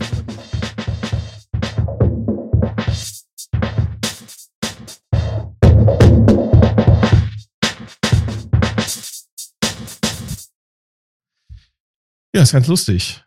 Weil. Ja, lustig ist es nämlich für mich so, aber für mich ist der, der Chaosilator aber ein Beispiel, äh, wo ich finde, da hat man auch und äh, äh da gibt's einige Apps, äh, finde ich. Da hat man auch schon, der Chaosilator, den gab's ja schon damals, als ich ihn wirklich gerade, also Korg war sehr früh dran. Die haben den MS-20 irgendwie, glaube ich, keine drei Monate ging das und da war da. Ähm, aber auch so, der, der Chaosilator ist für mich so ein Beispiel von, ich, ich mache was mit einem, mit einer Touch-Oberfläche ähm, dass mein eigentliches Gerät nicht macht. Weißt du, also so ein Kausilator funktioniert ja grundlegend anders als diese Fünf-Spur-Loop-App. Nicht ganz, also es ist schon das Konzept ein bisschen übernommen, aber äh, ich, ich finde so der, der Übergang von der App zur Hardware, das haben andere besser gelöst. Und du hast es vorhin schon erwähnt mit den MOOC-Knöpfen. Ich finde eigentlich gerade das MOOC, die den AnyMOOC gebaut haben, die, der genau das Problem nicht hat, weil der eben auf Touch ausgelegt ja, ist. Ja, das ist richtig. Finde ich äh, dass die dann wieder herkommen und so eine Vintage-Oberfläche machen, die will ich einfach pain in the asses. Weiß nicht, ob ich, das so Ich sag mal so, also äh, sie, Korg bietet halt für jedes, ähm, ich sag mal, für, für, für, für jeden, für jeden Menschen ähm, halt eine entsprechende App an. Also du kannst hier zum Beispiel für, ne, wenn, wenn ich zum Beispiel meiner, wenn ich da irgendwie, wenn ich ein Kind hätte, ich, okay, ich habe Kinder, aber also man kann das auch an einem Kind in die Hand drücken, kann sagen, hier, guck mal, zeig dem das, wie es geht. Ne, wenn, also da, wenn man da so einen, so einen Vierjährigen hat, der oder eine Vierjährige, die sind halt entsprechend noch ein bisschen grobmotorisch drauf. Aber die könnten zum Beispiel mit dieser iCo iCar-Oszillator-App schon eine ganze Menge anfangen und einfach ein bisschen Spaß haben. Ne, das ist also ein sehr niedrige, ein sehr niedrigschwelliges Angebot, um einfach, einfach ein bisschen Spaß mit Musik zu haben und da Lust drauf zu kriegen, weißt du? Das ist jetzt nicht, das ist jetzt nichts für den, äh, äh für den Sascha, der, äh, der, der äh, da äh, einen Haustrack produzieren will, ne? sondern es ist wirklich ein Angebot an, an Menschen, die einfach vielleicht noch nie selber Musik gemacht haben. Und das finde ich so interessant bei Korg, dass die da wirklich eine ganze Bandbreite an Geschichten anbieten. Die haben nämlich ähm, auch eine Sequencer-App. Es ist quasi so eine komplette Produktionsumgebung, die es übrigens auch fürs Nintendo Switch gibt. Man höre und staune. Das Korg Gadget. Mhm, fand ich, fand ich echt irre. Vor allen Dingen, die hat Korg, Korg hatte ja auch Klamotten, das ist ein kleiner ähm, Seitenweg, äh, für die Nintendo DS. Richtig. Von Synthesizer. Genau. Ja, genau, richtig. Da haben sie den, da haben sie den, den MS-20 haben sie da äh, mit so einer Mehrspur-App, wo irgendwie zwei oder drei Spuren MS-20 mhm. simuliert. Wie gut das denn und wie nah das am Original klingt, das sei mal dahingestellt. Aber es war, das war zum Beispiel auch mich, was mich damals, wann ist das Ding rausgekommen? Anfang der 2000er. Äh, da hatte ich mich noch gar nicht mit, mit irgendwie Tablet, äh, gab es halt einfach noch nicht Musik auf Tablet, sondern das war so, äh, wo ich dachte so, boah, geil, Nintendo DS, cool, ne? Als alter Gamer äh, habe ich gedacht, so das ist geil, jetzt kann ich eigentlich auch mit meinem Nintendo hier mal so ein bisschen Musik machen. Und die Sachen waren nicht schlecht. Und die haben, Leute waren sehr kreativ damit und haben richtig schöne Tracks gemacht. Und dieses Korg Gadget ist ähm, quasi so die, die, ich sag mal, die geistige Weiterentwicklung von dem Ganzen und ist im Prinzip eine komplette Produktionsumwicklung mit Sequencer, wo man äh, Synthesizer-Plugins, Drum-Computer-Plugins, Samples äh, reinpacken kann. Ich glaube, das Ding kann sogar selber samplen. Also man kann einfach reinsprechen und irgendwas aufnehmen. Mhm. Ähm, ja, und ich spiele mal so ein paar Takte an hier von so einem Demo-Song, so ein Factory-Preset. Ja, das hatten wir am Anfang ganz kurz. Klingt, klingt professionell und richtig gut.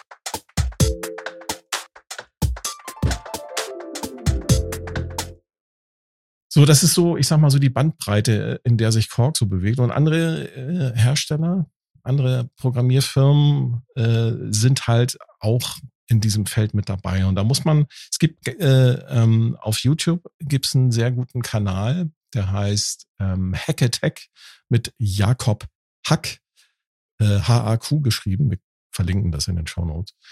Ähm, der macht schon seit mindestens zehn Jahren YouTube-Videos darüber über diese iOS-Geschichten. Hat zwischendurch auch nochmal äh, richtige Synthesizer, äh, was heißt richtige Synthesizer? Das hier sind auch richtige Synthesizer, aber der hat halt auch nochmal Hardware-Synthesizer, wollte ich sagen. Hardware. Haptische Genau, er hat Hardware-Synthesizer mit dabei und auch nochmal so, so ein bisschen über den Tellerrand geguckt, so ein paar Geschichten. Aber der bietet halt äh, in den vielen Hunderten von Videos, die er über diese ganzen Musik-Apps macht, eigentlich einen ziemlich guten Überblick. Er macht auch zwischendurch immer mal wieder so äh, Best-of-Übersichten und da kann man sich bei ihm eigentlich ähm, ganz gut informieren, wenn man da tiefer in diese Materie einsteigen will.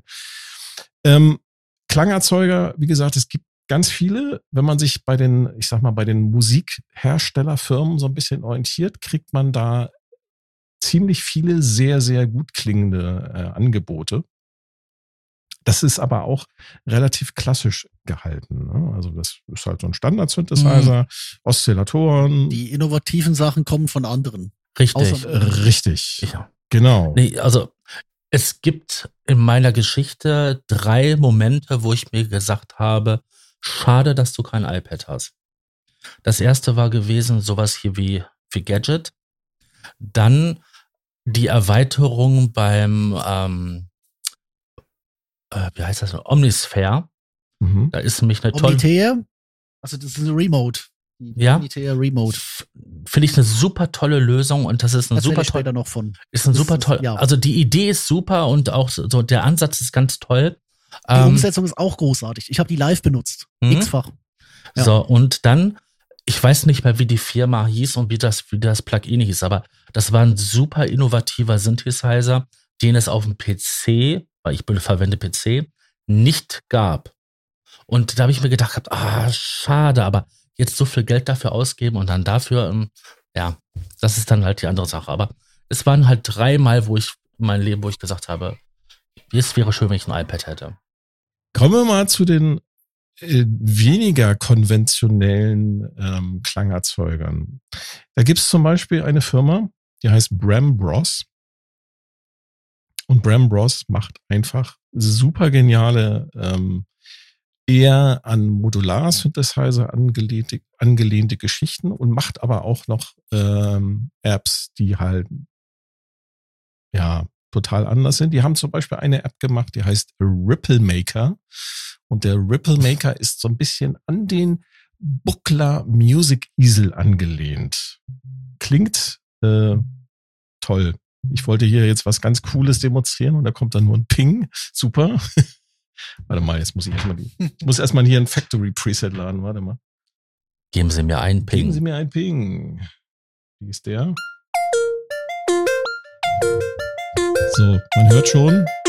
Es klingt so ein bisschen klingt. Man versteht dich nicht mehr, man, mach das leiser. Man versteht mich nicht Danke. mehr, weil es zu laut ist, ganz genau. Aber es klingt, ja. das, das klingt halt so, so wie so ein Modular-Synthesizer, so ein Buckler halt klingen würde. Es geht so in die Richtung, ne? Ist jetzt nicht identisch vom Sound her, aber äh, man hat dort halt auch die Möglichkeit, über die Oberfläche entsprechend dann da Kabel zu ziehen. Und das Ding hört schon gar nicht mehr auf zu spielen. Äh, das erkläre ich gleich noch, was da los ist und warum das so ist. Ähm, dann gibt es einen, ich sag mal, eine, wir haben ja das Thema Grooveboxen gehabt. Immer wieder mal. Es gibt eine Groovebox, die nennt sich Drambo. Also richtig D-R-A-M-B-O geschrieben, Drambo. Ich weiß gar nicht, wer die herstellt. Äh, Drambo, ich spiele mal hier kurz an, ein Factory Sound.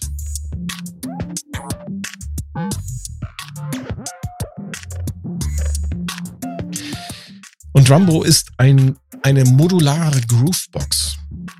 Das Ding bietet halt eine äh, x-beliebige Anzahl von, ich sag mal, Kanälen an, in die man unterschiedliche ähm, Module laden kann und die dann entsprechend ähm, Klänge bereitstellen. Du kannst zum Beispiel einen Kanalzug haben, wo du eine Hi-Hat hast, einen Kanal, wo du irgendwie so einen Synthesizer-Sound hast. Und dann kannst du die über die über den Sequencer kannst du die einzelnen äh, Spuren quasi ähm, sequenzieren. Du kannst sie aber auch miteinander interagieren lassen. Und da ist eine ganze Menge möglich. Und ja, das Ding klingt halt eben nicht wie äh, 808 oder 909 oder wie ein Oberheim Sam oder sonst irgendwas, sondern die sind da halt eigene Wege gegangen und nutzen einfach die Möglichkeiten für die Klangerzeugung und ähm, halt anders zu klingen. Ne? Und ich finde, ist schon nicht, ist, klingt schon interessant. Also wenn man da ein bisschen forschen möchte, dann ist das zum Beispiel so eine Groovebox, wo man halt ein bisschen kreativer äh, sein könnte. Ne? Und wenn man das Ganze denn, jetzt kommen wir zu den Nachteilen halt von so einem iPhone, wenn man das Ganze denn auf dem iPhone hat, dann, ja, okay, da muss man halt dann relativ viel scrollen. Das ist so der Nachteil bei diesen, bei, bei, ich sag mal, bei diesen ganzen Apps. Du brauchst Screen Real Estate. Du brauchst Oberfläche. Ja, du, und da ist aus Erfahrung sogar schon ein 12 Zoll iPad äh, relativ knapp. Ja, richtig, genau. Aber obwohl also 12 Zoll du, du ist schon ja ganz Pro, gut. Du hattest, was hatte der Kollege? Ein Pro? Der hat ein ähm, iPad Pro gehabt. Also Pro schon. Das ist schon ein bisschen größer. Zoll. Das ist 12 Zoll, das ist so ja. etwas kleiner als DIN A4, aber das geht schon. Und er hat da, er hat halt diesen tollen Apple Pen auch noch gehabt, ne, zusätzlich. Was auch, mhm. auch nochmal eine Hausnummer ist. Ne? Also sind natürlich auch noch da die Möglichkeiten. Aber du kannst natürlich mit dem iPhone die Sachen deutlich weniger gut bedienen als mit dem, ähm, als mit einem 12 Zoll iPad Pro. Und du hast da natürlich. Ja, weil ja alles kleiner und ist. Und du hast natürlich dort auch mehr Power, weil da ist dann nämlich auch ein M1 schon drin mittlerweile als Prozessor. Aber man kann auch mit dem Standard 9,4 Zoll iPad Air, äh, wie groß ist denn das iPad Mini? 7 Zoll? Ich weiß es gar nicht. Ja, also ja, das, das, das letzte, das letzte mit Lightning, das ist äh, 7,9. Nee, stopp, äh, 10,2. 10,2. Okay, das, das große, das ist dann das größere iPad Air. Okay. Also damit kann man halt auch schon. Nee, arbeiten. also es, es wurde einfach sukzessiv erhöht. Es sind ja mit 9,7 gestartet und wurden dann irgendwann, als die 9,7 Größe einen Sprung machen musste, um sich halt abzuheben, äh, sind sie dann auf 10,2 und mit dem jetzigen regulären, aber das ist dann wieder das, das rechteckige, also das äh, mit den großen Ecken, da sind sie, glaube ich, auf äh, jetzt auf 10,9 als Standard für die kleineren. Also ich, ich empfehle, wenn ich, wenn ich sage, dass das günstige iPad, das ist immer noch äh, ist das iPad 9. Generation, das ist 10.2, glaube ich. Ja, und dann gibt's natürlich nicht nur als Klangerzeuger irgendwelche Synthesizer. Es gibt auch Drumcomputer, jede Menge. Das hier ist einer, ich weiß gar nicht von wem, ich glaube auch von Bram Bros. Klingt ein bisschen brachialer.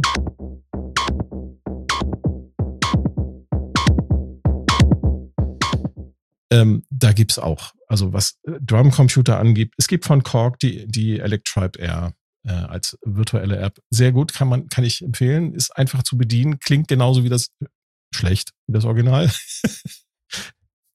äh, Sequencer, es bedient sich genauso wie das Original, äh, nur dass man halt dann nicht mehr dieses gummiartige Gefühl hat unter den Fingern, weil es halt alles nur Touch-Oberfläche ist. Äh, es gibt ähm, die ganzen alten Roland-Klassiker, kriegt man alle. Da sind, glaube ich, so ziemlich alle mit dabei. Also man muss da, ähm, ja, man kann da aus dem Vollen schöpfen, sag ich mal. Und ähm, Nicht-Standard-Apps wären zum Beispiel ähm, ja die ganzen Granulargeschichten. Ne? Wir hatten ja äh, in den letzten Folgen immer wieder mal darüber gesprochen. Wir heute auch wieder über den Fragments. Das ist ja so ein, so ein Granular-Plugin. Und da gibt's halt äh, ziemlich coole Sachen. Da gibt's zum Beispiel den Sampler, äh, wird ohne E geschrieben. Äh, da kann man quasi mit äh, verschiedene äh, Wave-Dateien reinladen und kann dann mit dem Finger quasi in diesen ähm, Wave-Dateien drin rumfahren oder auch automatisiert drin rumfahren lassen. Und ähm, da haben, das haben auch viele, viele Programmierer sich äh, sozusagen äh, genommen, haben das äh, für sich äh, verwendest, zum Beispiel die besagten, ich glaube, Brembras wieder, die haben in Zusammenarbeit mit dem guten Heinbach äh, eine App entwickelt, die heißt Fluss. Ich habe da mal unseren Probe-Podcast reingeladen in diesen Fluss und habe da mal so ein bisschen an den Reglern gespielt und da kommen dann solche Geschichten bei raus. Mhm. Dann kann man die Grains verändern.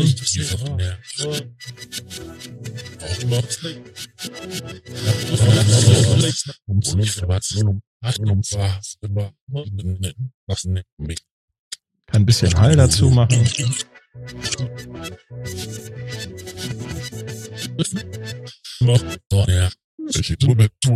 Ich kann den Pitch verändern.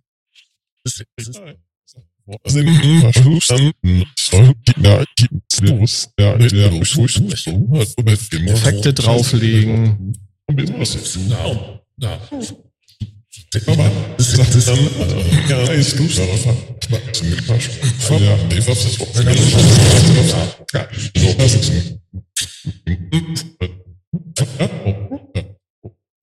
Und so weiter und so fort. Also wenn man das mit ähm, beliebigen Automaterial füttert, dann kommen da schon sehr interessante Sachen raus. Das Ding lässt sich, glaube ich, auch, ich habe mir jetzt nicht alle Funktionen äh, genau angeschaut im Fluss, aber ich glaube, der lässt sich sogar mit Live, mit, mit einem Audio-Stream füttern. Da komme ich gleich aber nochmal zu. Ich wollte noch eine letzte App zeigen, die ich ähm, als ähm, ja innovativ, ja, kann man sich drüber streiten. Es ist halt, es ist ein, es ist ein Field, es ist ein Field Recorder ist ein Aufnahmegerät. Man kann also was aufnehmen. Ich mache hier mal eine Aufnahme. Moment. Hallo, hier ist der Probe-Podcast. Dies ist ein Test für den Fieldscaper. Jetzt spiele ich das Ganze mal ab. Probe-Podcast. Dies ist ein Test. Und jetzt kann ich Effekte aufbringen. Hallo, hier ist der Probe-Podcast. Dies Hallo, hier ist der Probe-Podcast. Dies ist ein Test für den Fieldscaper. So, jetzt spielt er irgendwelche komischen, also man kann hier irgendwelche Algorithmen einstellen. Es gibt so Modulationen, die man machen kann. Ihr habt es gehört, Distortion, Bit Reducer. Es gibt LFOs, die man da drauf einwirken lassen kann. Diese App ist sehr nicht iOS-typisch, sag ich mal, weil sie sieht einfach nicht schick aus, sondern ist sehr funktionell. Äh, lässt sich dadurch aber eigentlich ganz gut bedienen. Hallo, hier, hier ist, Podcast. Dies ist Also sind schon lustige Sachen dabei. Ne? Hier so robotmäßig und so. Also man muss sich, teilweise sind die, man merkt halt, dass da meistens dann eher so One-Man-Shows dahinter stecken. Kann ich das Ganze jetzt anhalten? Gar nicht, doch, hier, weg ist er. Macht die App zu. Ganz genau. Äh, man kann damit eine ganze Menge halt äh, anstellen. Man muss sich mit den, mit den Sachen teilweise halt intensiver beschäftigen. Und wie, wie wir halt bei Kork schon festgestellt haben, es gibt halt niedrigschwellige Angebote. Es gibt aber auch Angebote, die wirklich für Experten sind. Ne? Es gibt zum Beispiel ähm, eine, einen, einen FM-Synthesizer. Das Ding ist ein, eine virtuelle, eine virtuelle Version des Buckler 700 FM-Synthesizers. Also Buckler hat mal vor gefühlten 200 Jahren mal einen FM-Synthesizer gebaut, der halt, ähm, das war halt ein Digital-Synthesizer, den konntest du auch nur irgendwie über, ganz komisch über so einen Green, äh, mit einem Greenscreen, mit einem grünen Monitor versehenen Computer irgendwie bedienen. Und das Ding hat halt äh, jemand mal nachprogrammiert. Ähm, ich weiß gar nicht, wie der jetzt heißt, müsste ich nochmal raussuchen. Äh, und der ist aber vom Klang her ziemlich cool. Also man kann da schöne FM-Sounds mitmachen und ähm, hat halt äh, auf die verschiedensten Parameter dort ähm, Zugriff über eine auch funktionale Oberfläche, aber das Ding ist halt auch was denn tatsächlich für Spezialisten. Also wenn jemand sich mit FM-Synthese auskennt und hat Bock, äh, sich mal so mit der Herangehensweise von dem Herrn Buckler auseinanderzusetzen, kann, kann, er, kann er sich das, kann man sich damit halt dann äh, intensiv beschäftigen das war mal so ein, so ein buntes Potpourri, was es halt so gibt. Ähm, warte mal, wie geht's denn jetzt weiter? Lass mich mal in die Show Notes gucken. Ähm, ja, Groovebox, Ableton Note, so zum als als Sketchpad. Äh, ähm, ach so, genau. Wie, was gibt's denn jetzt so ab 2015, seitdem Tobi ausgestiegen ist, so an Neuigkeiten? Also, es gibt eine App, die ist absolut, ähm, wenn man da tiefer einsteigen möchte ins Musikmachen, die kann ich jedem nur ans Herz legen. Das ist die sogenannte AUM-App. Ah, auch schon gehört. Von. Das ist ein Audiomixer, der über äh, quasi innerhalb der, des iOS-Betriebssystems die unterschiedlichen ähm, Audio-Apps miteinander verbinden kann. Ja, da müssen wir jetzt aber noch ganz kurz ausholen. Ein bisschen Geschichte und ein bisschen äh, Aktualität und Zukunft. Es gab seinerzeit ein Programm namens Audiobus. Mhm. Das war die erste Schnittstelle. Äh, über das habe ich noch gearbeitet zum Teil. Das ist ähm, halt wirklich, äh, ja, es ist, äh, es tut seinen Job. Ähm, es hat genau das gemacht, was es hat. Du hast, konntest einen äh, Ausgeber und einen Empfänger und auch eine solche, die quasi, äh, wo du durchschleifen konntest, kleine Effekte und so. Das war das erste. Und dann kam irgendwann das sogenannte, Moment, ich mache hier GarageBand auf, weil über das läuft bei mir hier alles. Mach hier auf. Dann kam irgendwann eines Tages Inter-App Audio. Und plötzlich konnten die Apps quasi untereinander sich gegenseitig mit Audio füttern und auch mit MIDI und noch eine wenig Weilchen später kam der sogenannte Audio Unit Standard und den habe auch ich hier nochmal. Ähm, ich habe jetzt gerade mal auch geschaut, weil ich bin jetzt seit etwa zwei, 20 Minuten oder so äh, einerseits in meinem iPad, andererseits äh, auf der Ableton Link iOS-Seite. Da hat Ableton bei den äh, Produkten, wo sie angeben, was denn äh, jetzt genau Ableton Link unterstützt. Da können wir gerne mal äh, äh, ein anderes Mal darüber reden, was das genau ist. Habe ich auch schon eine Idee, wen ich dafür einlade. Aber nee, ähm, ja, man, man kennt die Leute. Nee, ähm, der, aber wenn ich hier auf iOS klicke, dann habe ich hier bei Ableton Link 176 aktuelle Unterstützte. Das sind sicher nicht ganz alle, aber es sind halt die meisten. Ähm, und wenn ich hier so ein bisschen schaue, jetzt auf meinem GarageBand, nur ganz kurz hier, äh, GarageBand ist für mich immer noch so das State-of-the-Art ähm, DAW-Konstrukt für, für iOS. Da gab's Cubasis, da gab's äh, Nano Studio, da gab's keine Ahnung, wie das hieß, Aurea oder so. Ähm, du wirst mir sicher gleich auch noch gleich drei andere Dinge nennen, aber ähm, ich habe halt hier so ein bisschen Übersicht und wenn ich jetzt hier so sehe, ja, Inter-App-Audio können relativ viele, ähm, Audio-Unit ein paar weniger, sind jetzt auf meinem iPad noch 20 Stück und den einzigen, den ich davon nicht erst 2014, 15 gekauft habe, hier, Moment, ja, der, äh, der Mi-Rack, also der VCV-Rack-Klon, den habe ich irgendwann mal zwischendurch mal geholt. Aber ja, also Inter-App-Audio gibt's. Es gibt den Audio-Unit-Standard. Es gibt den Audiobus, der, glaube ich, tot ist inzwischen. So ein typischer, der Markt hat geregelt. Dingens, ich glaube, die wollten sogar, also es waren entweder die oder irgendeine andere Firma, die Apple verklagen wollte, weil sie quasi ihr Produkt über Nacht nutzlos hatten. Also AOM von Climatica.com, die ja. unterstützen das alles. Also die haben Audio-Unit-Extensions, äh, die haben Inter-App, Audio-Apps, äh, was sie unterstützen, Audiobus unterstützen sie und so weiter und so fort. Und man kann damit nicht nur Audio-Routen zwischen den einzelnen Musik-Apps, äh, also äh, zum Beispiel den Output von dem Animoog, sie äh, Routen in Fluss und äh, da den Output wieder in irgendwie eine, äh, irgendwelche Reverbs, die halt im in der AOM Audiomixer äh, halt äh, mitlaufen und das Ganze dann auch noch mit dem AOM aufzeichnen. Ne, das ist nämlich auch ein, ein, ein Recorder, das der Audiomixer von AOM. Äh, und er kann auch MIDI-Routen, was auch ziemlich geil ist. Ja. Audio und MIDI. Genau. Schöne Abkürzung. Damit ist das Ding quasi wie eine DAW, wie ein Ableton Live oder ähm, wie sie alle heißen. Und ähm, Steinberg Cubasis gibt's auch für iPad als App.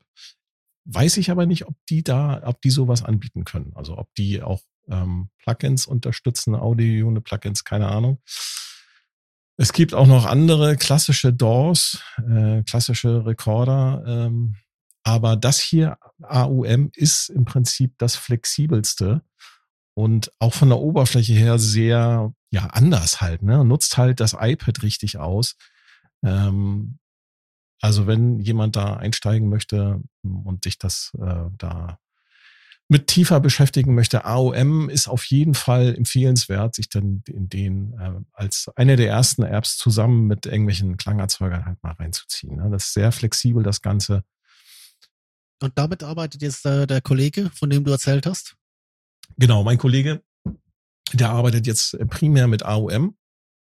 Ist er sehr zufrieden mit und er routet halt die ganzen Klangerzeuger, die er da hat, die routet er halt über diese AOM-App und kann halt ähm, auch quasi in Echtzeit da Audioeffekte mit einbinden. Ne? Du kannst halt auch, es gibt ja diverse ähm, Plugins da, Audio-Unit-Plugins, Reverb, Delay von verschiedensten Herstellern, die kann man da halt auch mit einbinden. Oder EQs, Kompressoren, alles, was man eigentlich auf einer, auf der, auf der, auf den großen Betriebssystemen hat, das hast du hier im Prinzip auch. Und die Klangqualität ist nicht schlecht. Ja, die Klangqualität ist super und es gibt ja auch schon einige Firmen, jetzt äh, Baby Audio, über die wir schon gesprochen haben, haben auch angefangen, ihre Plugins als mhm, iOS-Version genau. auszulagern, teilweise günstiger, teilweise zu gleichen Preisen, was niemand kauft, weil einfach die Preisverhältnisse völlig anders sind. Ähm, ja. ja. Also äh, die, muss, muss zu den Preisen kann man noch mal sagen, so eine, so eine App ähm, auf dem, ich sag mal, im Apple App Store, die sind halt ähm, teilweise relativ ähm, teuer. Aber wenn wir sagen teuer, dann reden wir unter 100 Euro. Ja, also es gab mal einer, der versucht hat, äh, für 200 seinen Drumcomputer loszuwerden. Der wurde damals 2013 auf allen nur aus dem Boden sprießenden Blogs quasi Ausgelacht. into Oblivion geschenkt. Ja, ja. Mhm. ja, also das, das war kein Auslachen mehr. Das war einfach nur noch äh, ich sag mal so, ja. da, was, was so die Preise angeht, das regelt sich halt relativ schnell. Ne? Also die Leute kaufen es dann entweder oder sie kaufen es halt nicht. Oder sie kaufen es sich, probieren es aus ja. und geben es dann halt, wenn es ihnen nicht gefällt, halt wieder zurück. Das ist halt die schöne Möglichkeit bei im App Store von Apple, dass man halt Sachen auch zurückgeben kann, ne, wenn einem die partout nicht gefallen. Und du kannst natürlich äh, die Leute mit Microtransactions ausnehmen. Also ich wollte es schon haben. Das kann man Kork auch machen, ja, mich, genau. Kork hat für mich das Game verstanden. Also was ihr da in Gadget an Erweiterungen oder auch in, in Module an Erweiterungen ver verkauft wird. Das ist erstens mal ist das, äh, sind das preislich, macht das Sinn. Es ist eigentlich der Schmerzgrenze für mich persönlich. Ich habe es nie, also ich habe Gadget auch mal geladen, weil es, mal gratis war in der Promotion. Aber mh, hm, nee, ich habe die Zusatzdinger nie geladen oder keine Ahnung, was für ein Zehner war es so. Also, ich habe es jetzt nicht mehr auf dem iPad. Es ist halt irgendwann mal kam, glaube ich, Gadget 2 und dann hat das erste nicht mehr funktioniert. Keine Ahnung, was da war. Wie gesagt, ich bin eigentlich größtenteils raus. Ich habe es gerade nochmal geschaut. Ich habe mir, glaube ich, fünf Apps gekauft seit 2015 oder 16 oder so. Es war jetzt nie, nie irgendwelche Audio-Apps, aber trotzdem, ich würde eigentlich gerne noch mal ein bisschen ausholen, Thomas, weil ich wollte noch mal zum Thema Workflow wollte ich noch ja. mal ein bisschen was erzählen. War, war das, ja, worauf bitte. du abzielen natürlich. wolltest? Genau. Fang also, an.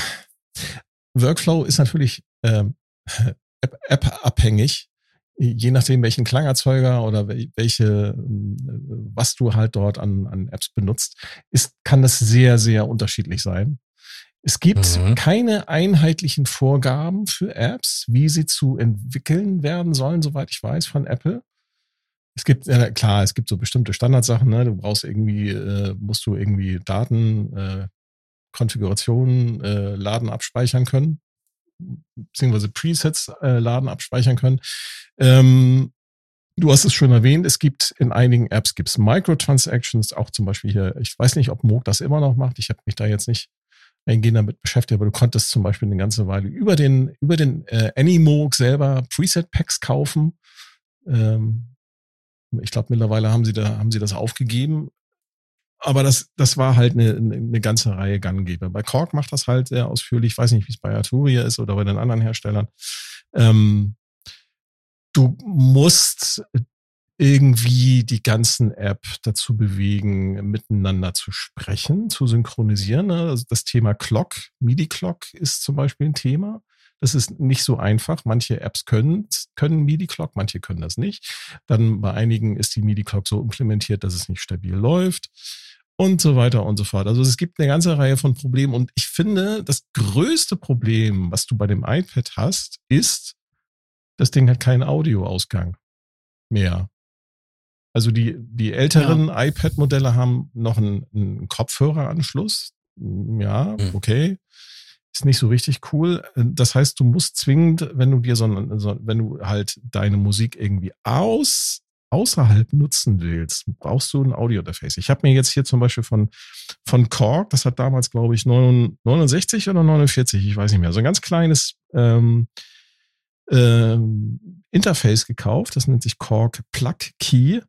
Das Ding macht, bietet mir ein, äh, ein Stereo-Output auf äh, große Klinke an, 6,3 Millimeter, hat einen Kopfhöreranschluss, hat einen Lautstärkeregler und hat, glaube ich, ein MIDI-Input. Äh, warte, ja, ja, das MIDI-Input. Das heißt, ich kann auch äh, einen MIDI-Input dort anschließen. Und das Ganze wird dann halt an diesen äh, Lightning-Anschluss an meinem iPhone angeschlossen, wobei Lightning jetzt schon wieder out ist. Es ist, ist ja jetzt Standard wegen ne, EU-Verordnung, USB-C, COTS.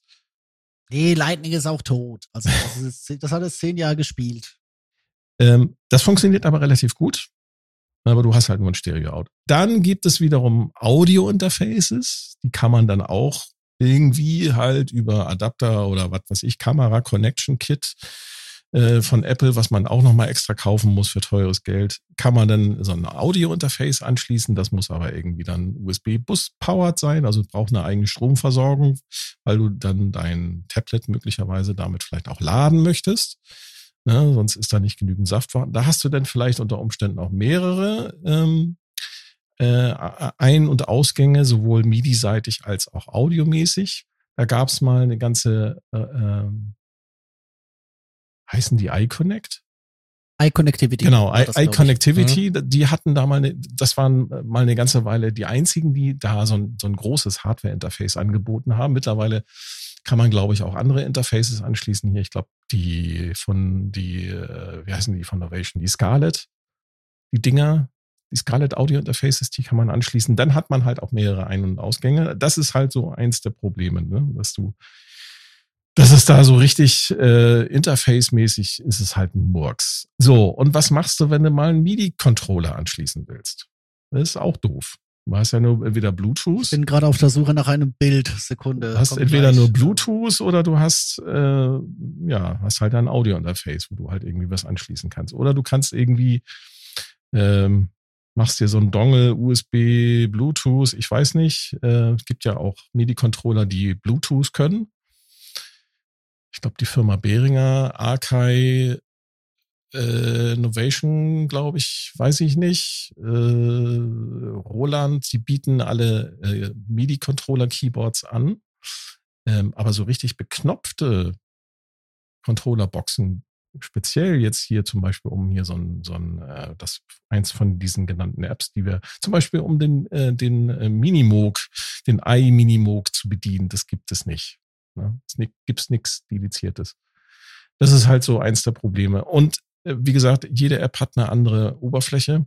Das heißt, man muss sich dann da mit den Apps auch erstmal relativ intensiv beschäftigen, um da alle Funktionen kennenzulernen. Und man muss halt für sich dann selber gucken, okay, ähm, wie synchronisiere ich das Ganze? Ne?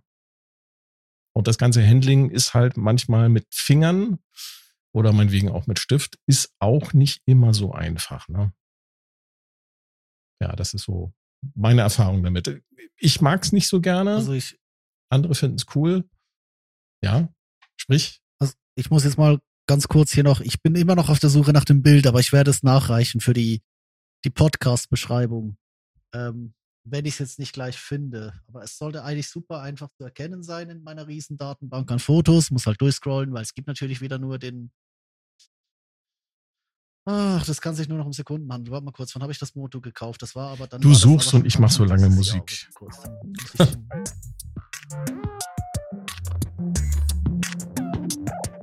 Ja, Sascha?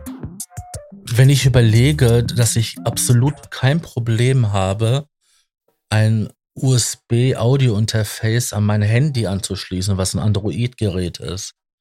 Und wenn ich will, mache ich einen Adapter dazwischen, dann habe ich halt ähm, vier USB-Ports dran, die Ladefunktion, Netzwerkadapter und ähm, kann dann halt USB-Interface anschließen, halt hier von wegen hier Audio, Mhm.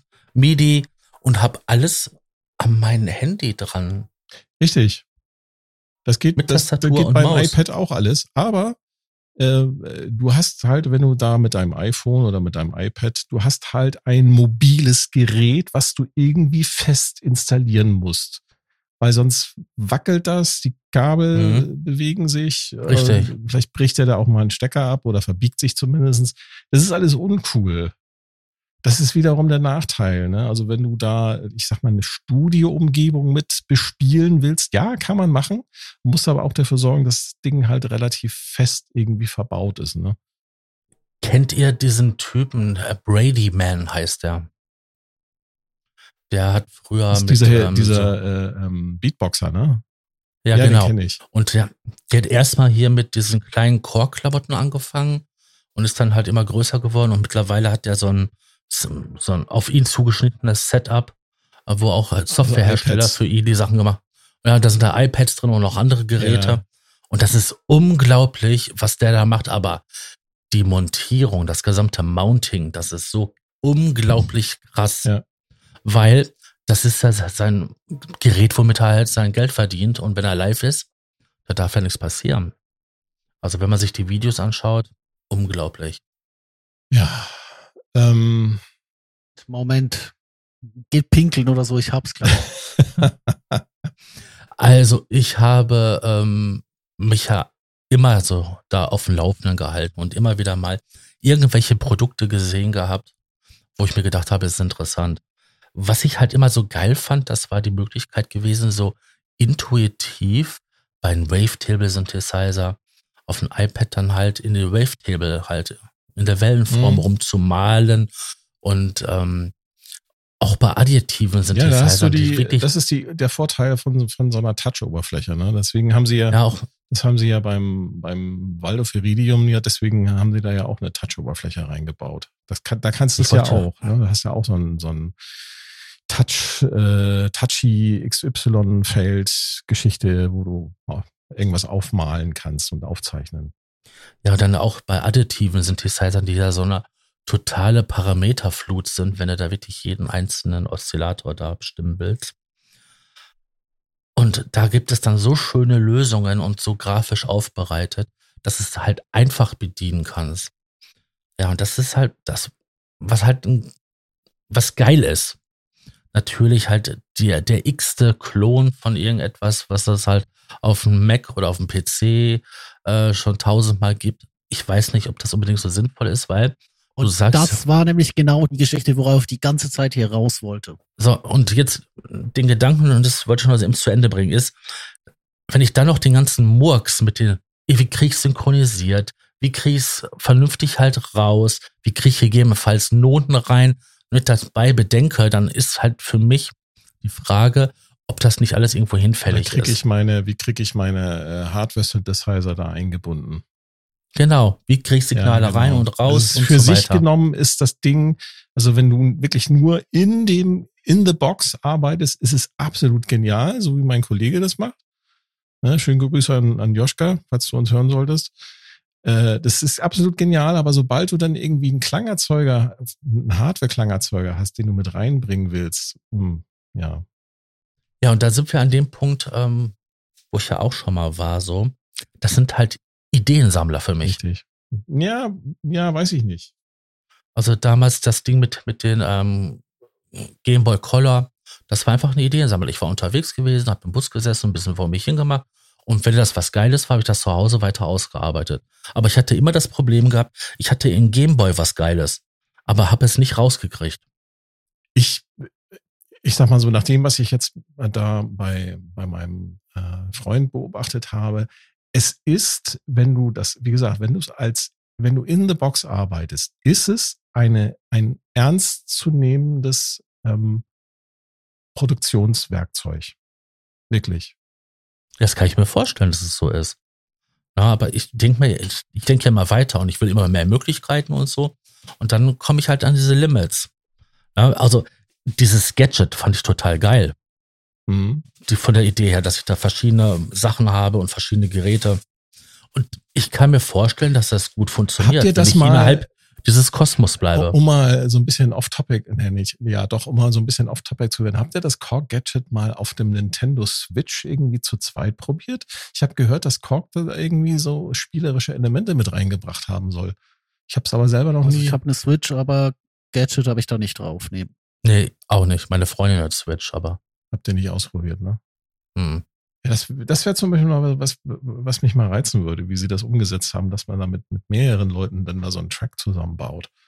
Das ist doch bestimmt witzig. Ja, kann ich mir schon vorstellen, ne? wenn man sich überlegt, so halt diese Mini-Party-Spiele, das kann ja auch schon Spaß ja, machen. Und dann ja. halt sowas, ja, warum nicht? Ähm, was ich festgestellt habe bei der Entwicklung, ähm, ich sag mal, der Klangerzeuger auf dem, auf dem iPad, ist, dass die immer besser werden. Ähm, sowohl klangtechnisch als auch was die Bedienung angeht. Ja, das ist ja, ne, wenn ich jetzt an den Minimoog, an den i-Minimoog denke, äh, Kotz, klang super, aber Bedienung äh, doof. Ne, weil so diese, diese simulierten äh, Vintage-Knöpfe, das, nee, es tut mir leid, das ist nix. So, und dann guckt man sich aber mal von Brambros halt Fluss an, muss dann feststellen, das ist geil, das ist absolut genial zu bedienen. Ja, weil da haben die ja, auch, da haben die sich zum Beispiel von, die haben sich da ähm, bei Teenage Engineering zum Beispiel inspirieren lassen und haben da Modulation, Modulatoren eingebaut, die du ganz einfach mit, mit dem Finger bedienen kannst, über Schieberegler. Also nicht, dass du irgendwie da irgendwie nebengreifst oder so oder so kleine Knöpfe hast. Nein, die haben richtig überall mit entweder mit, mit, mit Flächen gearbeitet, wo du drüber wischen kannst oder fahren, was du dann aufzeichnen kannst. Oder sie haben mit Schiebereglern gearbeitet und du kannst zum Beispiel so eine Fläche, wenn du da so mehrere Punkte hast, die du halt bewegen willst, dann kannst du die mit Hilfe von Physik, von Gravitation halt auch entsprechend dann animieren lassen, ne? dass sie dann zum Beispiel wieder runterfallen und, und wieder hochhüpfen und solche Geschichten. Also es ist auch schon so ein bisschen spielerisch, äh, spielerische Elemente mit dabei, aber, aber in gut, sag ich mal. Ne? Und haben, das ist zum Beispiel etwas, wo, wo ich denke, so, okay, da haben die sich bei Teenage Engineering so ein bisschen inspirieren lassen, ne? was ich ja gar nicht, äh, was, was ich eigentlich ganz gut finde dann. Ich hatte bei meinem ersten Smartphone, also es war ja ein bisschen später wie ähm, das ähm, iPhone, wie es auf den Markt kam. Das war hier das allererste Samsung Galaxy. Mhm. Und da habe ich mir auch halt ähm, ein paar Apps runtergeladen gehabt, die freien Versionen, halt Grooveboxen, solche Sachen. Und ähm, da gab es eine, die fand ich besonders witzig, weil die hat den Lagesensor als Eingabegerät benutzt. Du konntest dann quasi, je nachdem wie das Handy gehalten hast, konntest du dann mhm. halt ähm, Parameter verändern. Mhm. Und das ist natürlich, das ist cool, weil so eine, so, so eine Möglichkeit hast du nicht im realen Leben, ohne dass du dir irgendwas zusammenbastelst. Mhm. Ja. Aber du hast ja gesagt gehabt, wir haben da immer wieder unsere Probleme. Und ich, wenn ich in der Box arbeite und so weiter, kein Thema. Aber ich habe schon damals bei mir gemerkt gehabt, das ist nicht meine Arbeitsweise. Ähm, es gibt jetzt äh, von Ableton gibt es ja auch eine App, die heißt Ableton Note. Jetzt muss ich mal gucken, habe ich mir die installiert oder habe ich die nicht installiert? Hm, habe ich installiert, aber ich habe sie noch nie aufgemacht. Der Tobi wollte ja auch noch was zu diesen ähm, Controller ähm, sagen von ähm, den Omnisphere. Ich habe ein, ja, ich habe ein Bild verlegt. Ich habe ein Bild verlegt, das genau in einem Zeitrahmen von ich besitze ein Moto M4 und ich ziehe um entstanden sein kann. Aber ich scroll jetzt zum fünften Mal durch diese Fotolibrary. Ich finde das nicht mehr. Ich werde nachliefern. Das war auf jeden Fall ein Bild von meiner äh, iPad Live Konstruktion. Da ist ein Master Keyboard an einer Powerbank hängend ähm, und geht mit seinem MIDI Output in ein Motto-Interface. Das Motto-Interface hängt am iPad und das Motto-Interface gibt ein Stereo-Output in eine Boombox. Und ja, das ist so umständlich, wie es aussieht. Und das ist alles nur passiert, weil man eigentlich, wenn man den Kopfhöreranschluss noch hätte, einfach die Boombox ans iPad und das MIDI-Keyboard unten ans iPad hängen könnte. Das ist alles viel, viel schwieriger geworden. Es ist jetzt angenehmer geworden, weil die Arturia MiniFuse Interface haben hinten USB. Das heißt, man nimmt das Interface mit, yes. hängt ans iPad, hängt das Keyboard ans MiniFuse und es geht wieder. Ja. Das haben mir die letzten Zeiten ein paar sehr angenehme, kleine, aber wie gesagt, kompositorisch. Das, ich ich mache da nicht so viel mit dem iPad. Das ist einfach, es geht halt, wenn, äh, ja, wie Genau, gesagt, nicht. Die, Aber die, eigentlich wollte ich ja, wie gesagt, ähm, Omni. also Ja, bitte. ich, ich weiß, dass viele, viele, ich sag mal, viele Elektronikmusiker, jetzt zum Beispiel auch ähm, unseren Gast vom letzten Mal, den Mick, vom vorletzten Mal, Entschuldigung, ähm, Mick zum Beispiel setzt das iPad auch ein. Na, Er nutzt das aber als Klangerzeuger. Ja, da, da kenne ich auch einige Leute, die dann halt diese speziellen geilen Synthesizer, die's, die man anders nicht Ja, umsetzen genau, könnte, richtig. außer als Software. Aber dann haben sie das Ding da drinne, dann steht das dann da, geht ins Mischpult und gut ist. Ja, und genau das ist aber, das ist aber das, was du mir äh, die ganze Zeit, äh, äh, was mir in dieser ganzen Debatte noch fehlt, weil, äh, Thomas, kennst du TC11? Habe ich schon mal gehört, ja. Das ist eine iPad-App, die gibt's auch als äh, Play-Version oder als Controller-Version, aber ich habe den Vollsynthi hier, den gibt's schon seit Jahren. Ähm, oh, nee, das ist nicht das gute Preset. Ich geh mal kurz hier rüber. Den sieht man, glaube ich, sogar auch in einem meiner Jam-Sessions, mindestens einer. Ich habe ihn, ähm, ich müsste den noch verlinken. Da benutze ich ihn. Aber der sieht ja Das geil aus. wirklich- Das ist, das ist ein Touch-Synthesizer. Ein Multitouch-Synthesizer mit einer Ja. sehr, sehr geilen nur- Oberfläche. der ist nicht nur wahnsinnig potent unter der Haube, sondern der ist auch wirklich auf der, auf der Oberfläche ist er.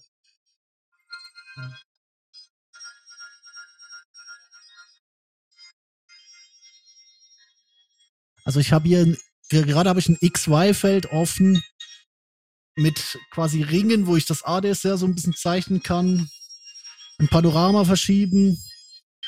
Und das, der ist unglaublich modular. Und das ist für mich ein Beispiel für einen guten Ja, iOS das Anymook, ja, Anymook kommt ein bisschen dahinter. sieht sehr, sehr gut aus, sieht sehr innovativ aus und nutzt da auch wirklich die Möglichkeiten, die man mit so einer Touch-Oberfläche hat. Ne? Ja, kennst du Borderlands Granular? Äh, Den habe ich auch schon mal gehört, ja. Genau, also das ist auch, den habe ich jetzt hier offen. Den habe ich mir sogar gekauft, als er äh, in also Aktion war und ihn alle geil fanden. Dass du quasi wie so, du hast Samples, die du übereinander lagern kannst auf der XY-Achse, auf dem ganzen Pad, da hast du so kleine Granulatoren. Die kannst du quasi auf den Samples direkt platzieren. Man muss das jetzt mit Kamera hier haben. Mhm. Das ist auch wieder, das ist die, das ist die Oberfläche, die davon der, lebt. der, äh, der, das ist, genau, der, dieser Borderlands Granular, der erinnert mich an den Sampler. Den kennst du aber nicht, ne? Also, äh, Sampler mit S-A-M-P-L-R. S-A-M-P-E-P-L-E-R, ja. Nee, ohne. Ja, aber das sind ja die Sachen, die, wo wir gemeint haben, das sind diese geilen Synthesizer. Ja, genau. Das sind so die Ja. Sachen, die, die, die so richtig, die, wo Touch auch Sinn macht und die auch äh, so gut umgesetzt sind, dass, dass du auch Spaß hast, die zu spielen.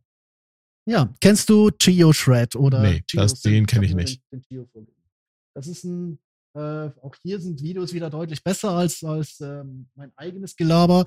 Man müsste jetzt hier zumindest eine Cam haben. Das ist auch eine, eigentlich so ein bisschen das Instrument oder eine, eine isomorphe Oberfläche, aber halt wirklich mit, mit MPE, mit Poly Aftertouch. Du spielst eigentlich wie auf Gitarrenseiten. Das ist aus der Firma von Jo- Jordan Rogers, der macht ja auch, wie gesagt, Ja. alles, was es Ja, der ist auch ziemlich vorne mit dabei gewesen, ja, ja. der ist total voll und das ist auch Morph. Morpheus ist uralt, Ja. das funktioniert heute noch wie eine Eins. Kennst du Trope oder Bloom oder Scape? Das ist die Firma von, von Brian Eno zusammen mit äh, Peter Chivers. Die haben eine richtige, also ich habe jetzt mal Scape aufgemacht, das ist die erste, zum ersten Mal hier auf dem neuen iPad, deswegen, wenn ich hier starte, bekomme ich eine Anleitung, wie ich eigentlich grafische Elemente auf einem Pattern verschieben soll und quasi wie so ein Fotoalbum mit grafischen Elementen, die ich über eine Fläche verschiebe. Also quasi ein Also Ambientprojekt. Bloom, Trope. Bloom, äh, Brian, Brian Eno ist ein äh, quasi der Erfinder des Genres Ambient. Der hat, ist Ja. quasi genreprägend gewesen mit seiner Musik und der hat jetzt, der hat nicht jetzt, sondern er hat eine App mitentwickelt und die sieht so genial aus. Ich gucke mir das gerade an hier. Ja, aber da sind da, das sind da zwei Faktoren, die bei sowas eine Rolle spielen. Zum einen hast du die, 2008. die, die Synthese-Engine, ja, die Maschine, die da drunter ist, und dann kommt jemand hin, der muss dazu eine Oberfläche entwickeln, die das Ding bedienbar macht. Weil, wenn du nämlich äh, einen Ingenieur nämlich sowas machen lässt, dann hast du nämlich 5000 Parameter. Du musst auch jemand haben, der halt ein bisschen, ja, einen anderen Zugang dazu hat, ein bisschen künstlerisch ist, der dann halt einen innovativen Weg findet, wie man sowas bedienen kann. Und dann sind diese Apps ein tierischer Erfolg. Hm. Nee, und ich könnte ich könnte jetzt hundertmal so weitermachen. Hier, beispielsweise. Kennst du Sound Prism Pro? Guck dir das mal an. Äh, ich glaube, das kenne ich, ja. Ist auch genial. Kennst du MI-Rack? Was? Kennst du MI-Rack? MI-Rack. Ja, klar, habe ich hier. Das ist äh, für die Zuhörer, das ist eine App, mit der man ein Euro-Rack-Modularsystem äh, aus Modulen sich selber zusammenstellen kann und dann anfangen kann zu patchen. Ist quasi wie VCV-Rack, ähm, nur halt auf dem iPad. Kennst du Notebeat? Äh, nein, Also Notebeat kenn ich nicht. Notebeat. Diese aber, das ist halt alles diese Software, die halt quasi ein Synthesizer ist, wo du halt keine Tastatur dran Ja, hast und wo du Notebeat. halt ein, ein Interface ah, dranhängen musst. Notebeat. Weißt du, woran mich das erinnert? Ähm, es gab fürs Nintendo DS mal so eine Art, hm, ja, was, wie soll man es nennen, spielerische Musik-App. Da hast du dann so äh, Fische äh, ins Wasser gesetzt und miteinander verbinden können. Daran erinnert mich dieses Notebeat. Ja, es gab Ja, doch auch, es gab doch auch von, um, im Android-Sektor gab es doch auch ja, solche ja, Apps, genau, wo dann, richtig. wo dann so, so Bubbles auch eine waren. Ja. Ja, ja. wo, so, wo so Bubble waren und dann hast du die, je nachdem wie groß du die gezogen hast, hatte die halt ähm, eine Tonhöheveränderung und dann halt auch die Zeit, die diese braucht, um sich halt auszudehnen und wieder zusammenzuziehen. Und wenn Genau, die sich das gab, ja, da gab's, es gab, also gerade in den frühen Zeiten, viel von denen läuft nicht mehr. Ich könnte dir sonst hier auf dem, auf dem Gerät sonst noch den geilsten Scheiß zeigen. Hast du Autolus? Ich, äh, warte, ich wollte, ich wollte hier einmal, das hier ist Ableton Note.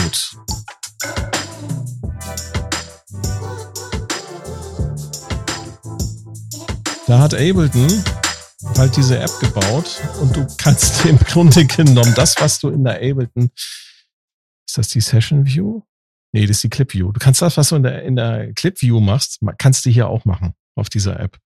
Und du kannst dann deine, ähm, deine Ableton-Files einfach exportieren und dir auf deinem Rechner importieren. Wireless. ja, und das ist genial. das ist, Und ziemlich natürlich genial. Also, Weil, Es ist schon, es ist schon recht, recht nahe an einem vollen Ableton. ja, aber du nimmst, gehen müsste. du Aber, nimmst ja. es, du nimmst das Ding mit richtig. und wenn du irgendwo ein paar, paar Ja. Minuten Zeit hast, bastelst ein bisschen was rum und wenn dann, wow, das ist eine geile Idee, dann kriegt das ohne Probleme, ohne irgendwelche Umwege, nämlich auf deinen Rechner und kannst es dann Richtig, ausarbeiten. Genau. Das ist, das haben In sie ziemlich genial gemacht, muss man sagen. Im schlimmsten Fall musste man hingehen und die Sachen absamplen, damit man diese Sachen dann halt im Rechner weiterverwursten konnte. Ja. Also wir könnten, glaube ich, was Apps angeht, jetzt noch beliebig weitermachen und in und Ja, also es gibt Ja, aber ich so wollte doch viel. immer noch- erzähl. Du wolltest immer Ich noch. wollte auch immer noch die wichtige Frage äh, beantwortet haben. Wie ist das mit bei Omnisphere mit der, mit der iPad-Erweiterung? ja, das ist eigentlich relativ einfach. Du setzt auf dem Device, wo das Hauptomnisphere läuft, setzt du ein WLAN auf loggst dich mit der Omnitere ein, quasi ins gleiche WLAN. Und dann kannst du eine Instanz auswählen. Das ist nicht gut gemacht. Ich wünschte mir, das ginge für mehrere, aber du kannst eine Instanz auswählen. Habe ich meistens mit meinem Lead-Channel gemacht, den ich damals in diesem Set auf einem kleinen Keyboard hatte, ähm, wo du quasi dann quasi deinen Multimode quasi in der App verwalten kannst. Mhm. Du hast äh, den Mixer, du hast die, die Splits, du hast den Track, das Solo-Mute, du kannst die einzelnen Sachen auswählen, du kannst hier Shortcuts bauen, etc.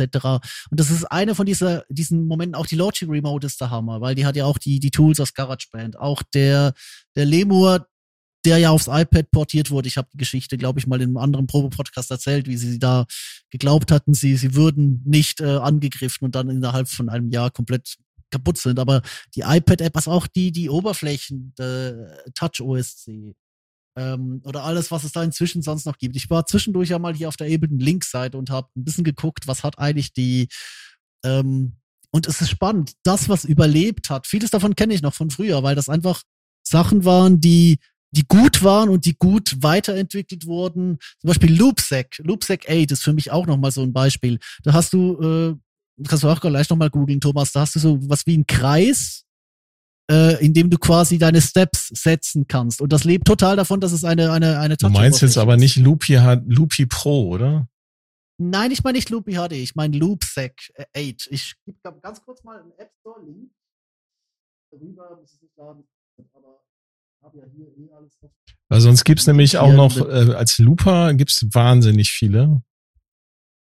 Ja, ja, Apps, Beatbox zum Beispiel, zum Beispiel Loopy HD beziehungsweise Loopy Pro. Ähm, Ja, aber guck dir mal das hier an. mm, wo hast du das geschickt? Im Slack? Mhm, In im Slack, Slack. ja. Nein, es gibt da auch, auch in der Android-Welt so viele Looper, wo du da mehrere Spuren hast, und wo du auch verschiedene Taktarten miteinander Ja, synchronisieren das kannst ist und so. cool, Ja, das stimmt, ja. Worüber wir noch gar nicht geredet haben, das habe ich jetzt, fällt mir gerade ein, jetzt äh, ganz sieben Teils. Wir haben gar nicht darüber geredet, dass ja es auch wahnsinnig viele iPad-Apps gibt, die ganz tolle MIDI-Sequencer sind. Ja, zum Beispiel der Nordbeat-Sequencer, der ist, Richtig. Das ist ist natürlich proprietär, aber der schießt einfach auch. Er ist dass er einfach proprietär, aber er funktioniert, er funktioniert einfach, ne? Wenn man irgendwie so einen, so einen multitemporalen Klangerzeuger hat, dranhängen, läuft. Oder es gibt, ähm, es gibt eine App, die ich ziemlich genial finde. Warte mal. Ähm, Habe ich die installiert? Ähm, muss ich erst mal gucken hier, was habe ich denn hier drauf? Die habe ich bestimmt installiert. Also AOM haben wir darüber gesprochen, wir haben über Drambo gesprochen, wir haben über ähm, Brambros, äh, Fugu, Fugu, Fu, Fug, Fugmaschinen. Ich weiß nicht. ich weiß nicht, wie man es ausspricht. Fug, Fug oder Fuck, keine Ahnung, Fuckmaschinen, die Fuckmaschinen. Fuck Maschine. Gib das nicht in Google ein. Das ist was anderes. Fu Ja. Fugu, Fugue-Maschine heißt das Ding. Das Ding ist ein äh, MIDI-Looper. Du kannst dort Noten eingeben, äh, die über dann über MIDI ausgegeben werden. Äh, und dann kannst du verschiedene äh, Playheads, also verschiedene Abspielköpfe dort draufsetzen auf deine kleine MIDI-Sequenz. Kannst, und zwar unterschiedlich äh, in der Geschwindigkeit auch noch. Und auch in der Abspielrichtung unterschiedlich. Vier, vier Playheads hast du zur Verfügung. Und da kann man auch schon ziemlich geniale Sachen mitmachen. Und das ist halt ein ganz toller MIDI-Sequencer. Also, und es gibt noch so viel mehr. Also, was Es gibt ganz viele. Sequencer Es- angeht, gibt wahnsinnig viel. Und wie gesagt, über AOM kann man die halt auch immer in seine, in seine äh, iPad, Quatsch, in seine äh, Synthesizer-Apps halt auch immer äh, einbinden. Ja, und es gibt, es gibt halt auch fantastische Controller-Apps. Wir haben zum Beispiel schon ewig in einem System, wo ich manchmal arbeite, die äh, Mixer-App von Alan and Heath, das QU, wo du wirklich einfach jedem seinen eigenen Monitor-Mix direkt aufs iPhone geben kannst und dann am iPad quasi den Hauptmix machen kannst. Ähm, musst eigentlich nur das Q-Pack ins Rack schrauben oder eben hinten der, der Mixer dann quasi den, den Q16 oder so, all diese Dinge. Es ist, es ist, es ist wirklich, also gerade jetzt äh, die, Technik hat sich wahnsinnig weiterentwickelt. Aber das Einzige, ich meine auch, auch DJ-Apps hier, ich habe hier Traktor DJ, äh, das ist eine, ja, eine App, die immer noch schwarze Balken an den Rändern hat, weil Native Instruments die nicht weiterentwickelt. Aber solange sie noch funktioniert, ist sie ein unglaublich dankbares Tool. Und es gibt sicher auch x beliebige bessere DJ-Apps. Was es noch nicht gibt, ist, obwohl die iPads seit letztem Jahr auch M1 haben und eigentlich ready dafür wären, eine anständige DAW. Und jetzt kommt uns die Cubase. Zeit zugunsten. Ja, gut. Oder Basis, naja, kann man sich ja, drüber, ja. drüber streiten, aber äh, und Ja, was ist mit Note. Ja, das sind, ja, da geht auch Was was. ist mit was? Da geht auch was. Was ist Natürlich mit geht- es Auria? geht was, Ist- ja. Wird Auria noch weiterentwickelt? Keine Ahnung, ich habe zuletzt vor 2014 von denen gehört, glaube ich. Also ich sehe jetzt gerade bei der Liste, die Ableton gepostet hat, das ist übrigens eine gute Liste. Wenn ihr bei Ableton Link auf der, der Linkseite unter kompatible Anwendung bei iOS sucht, dann seht ihr Sachen, die sind teilweise zwölf Jahre alt, aber die funktionieren immer noch, weil die halt Wahnsinn. immer weiterentwickelt werden, State of the Art sind. Und das ist, das ist das Zeug, wo ich es empfehle. Auch die alten Core-Gaps sind da drin. Ähm, vielleicht übrigens noch Stichwort Touch-Oberfläche. Einen habe ich vergessen. Yamaha hat ihre Tenori-Ons. Und zwar die, die gesamte Ja, Programmierung haben sie. Dieser Hardware-Geschichten Yep. haben sie aufs iPad Ja, geportet. haben sie. Das ist eine, Ziemlich genial. ja. Das ist, ja, ich wünschte, sie wären Link-kompatibel. Die fehlen da noch so ein bisschen. Aber wie gesagt, es, äh, ich finde es schön, dass wir jetzt gegen Ende doch noch über diese Touch-Konzepte reden, weil ich, ich glaube, das ist auch die Art und Weise, wie ich das iPad immer noch sehe, will ich als, als Touch-Oberfläche, als, als Möglichkeit, will ich mit diesem Bildschirm zu arbeiten. Und, und jetzt kommt uns die Zeit wieder entgegen, weil hätten wir diese Folge zum ursprünglich veranschlagten Termin gemacht, wüssten wir es noch nicht. Aber es gab vor drei Tagen einen Leak, der besagt, nächstes Jahr, Ende nächstes Jahr, kommt Logic Pro X, beziehungsweise Ja. Logic Pro 11 Auf, aufs, aufs iPad. iPad wegen, auch weil das Ding jetzt einen M1-Prozessor hat. Genau. Ja, das habe ich auch gehört, ja. Ja, das, Ja, das, das wird, äh, das wird ein Hammer. Ja, ja. Das wird eine Das Killer-Applikation. glaube ich auch, ja. Ich denke auch. Und dann, dann werde ich, dann werde ich mal schauen, wie geht's jetzt eigentlich auch, weißt du, vom, vom Third-Party-Supporter, weil ich, ich habe auch gesagt, wenn jetzt Ableton noch vorher kommt, wenn jetzt ein vollständiges Ableton aufs iPad kommt, mit einer Dritter Und das halte ich für realistischer als Ableton äh, Push 3 als Standalone. Ja klar, warum denn? Also Macht gar keinen Sinn Du, eigentlich, du ne? machst ja nicht eine, eine Linux, du machst ja nicht eine Linux-Applikation, sondern es geht wirklich drum, du gehst eher hin, sagst Apple, gebt bitte endlich euren Underground frei, dass ihr wirklich, dass wir wirklich ein volles Ableton mit Plugins, Ja. mit Mastering-Channels, mit mehreren Dingern. Du kannst von mir aus einen Hub anschließen und Interface und alles. Diese blöde Scheiß äh, Einbuchsen-Politik. Ähm, ich bin froh, dass es noch eine Einbuchsen-Politik und keine Kein-Buchsen-Politik ist. Das wird auch noch Warte mal ab, kommen, du, fürchte das geht bald los, du. Ja, eben, Dann echt ist, jetzt. Dann ist alles Rive. Alles, Wireless. alles BT und Wifi. Du, ich habe gerade die letzten drei Tage damit gekämpft, ein Korg Nano Key Air frisch ab Box per Bluetooth mit diesen Dingern zu koppeln. Keine Chance. Das Ding geht zurück. Aber ja, nee, ganz ehrlich, ich, ich will mir gar nicht vorstellen, was das für ein Horror wird. Wir sollten alle noch alte iPad Pros bunkern, aber das Problem ist, die haben halt nur, nur A10 und A12 und überhaupt. Oder? Ah, das ist grauenhaft. Ja, was sagt ihr? Ich denke, die Folge ist rum. Aber ich habe noch eine kleine Anekdote. Ja, Ja, bitte. Ich habe Nachbarn und ich glaube, die kommen aus Rumänien. Und das ist so eine Zwei-Zimmer-Wohnung und da sind so manchmal so mit 15 Mann drinne. Äh, die sind ruhig. Aber seitdem die hier wohnen, kann meine Freundin nicht mehr um, umgespielt ihrer Spieleslust von Fortnite nachgehen, weil irgendjemand sich ständig versucht, bei uns im Fernseher ähm, sich mittels Bluetooth ähm, zu verbinden. Das ist nämlich die schöne neue Welt. Wenn alles Mhm. kabellos ist. Ich habe schon überlegt gehabt, ob ich scheiß Bluetooth nicht jetzt am stell dir mal vor, du hättest einen Wi-Fi-Anschluss am Kopf. Was dann los Ja. ist, du. In diesem Sinne, Ich wünsche euch was. ich wünsche euch was. Tschüssi. Macht Musik mit dem iPad oder ohne. Und schaltet auch beim nächsten Mal wieder ein, wenn es heißt. Der Probe-Podcast beim gemütlichen Talk aus dem Proberaum. Tschüssi. Tschüssi. Bye.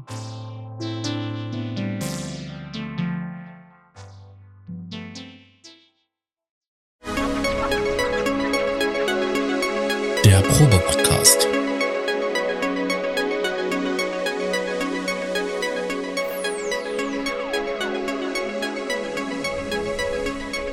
Ein Podcast beim gemütlichen Talk im Proberaum.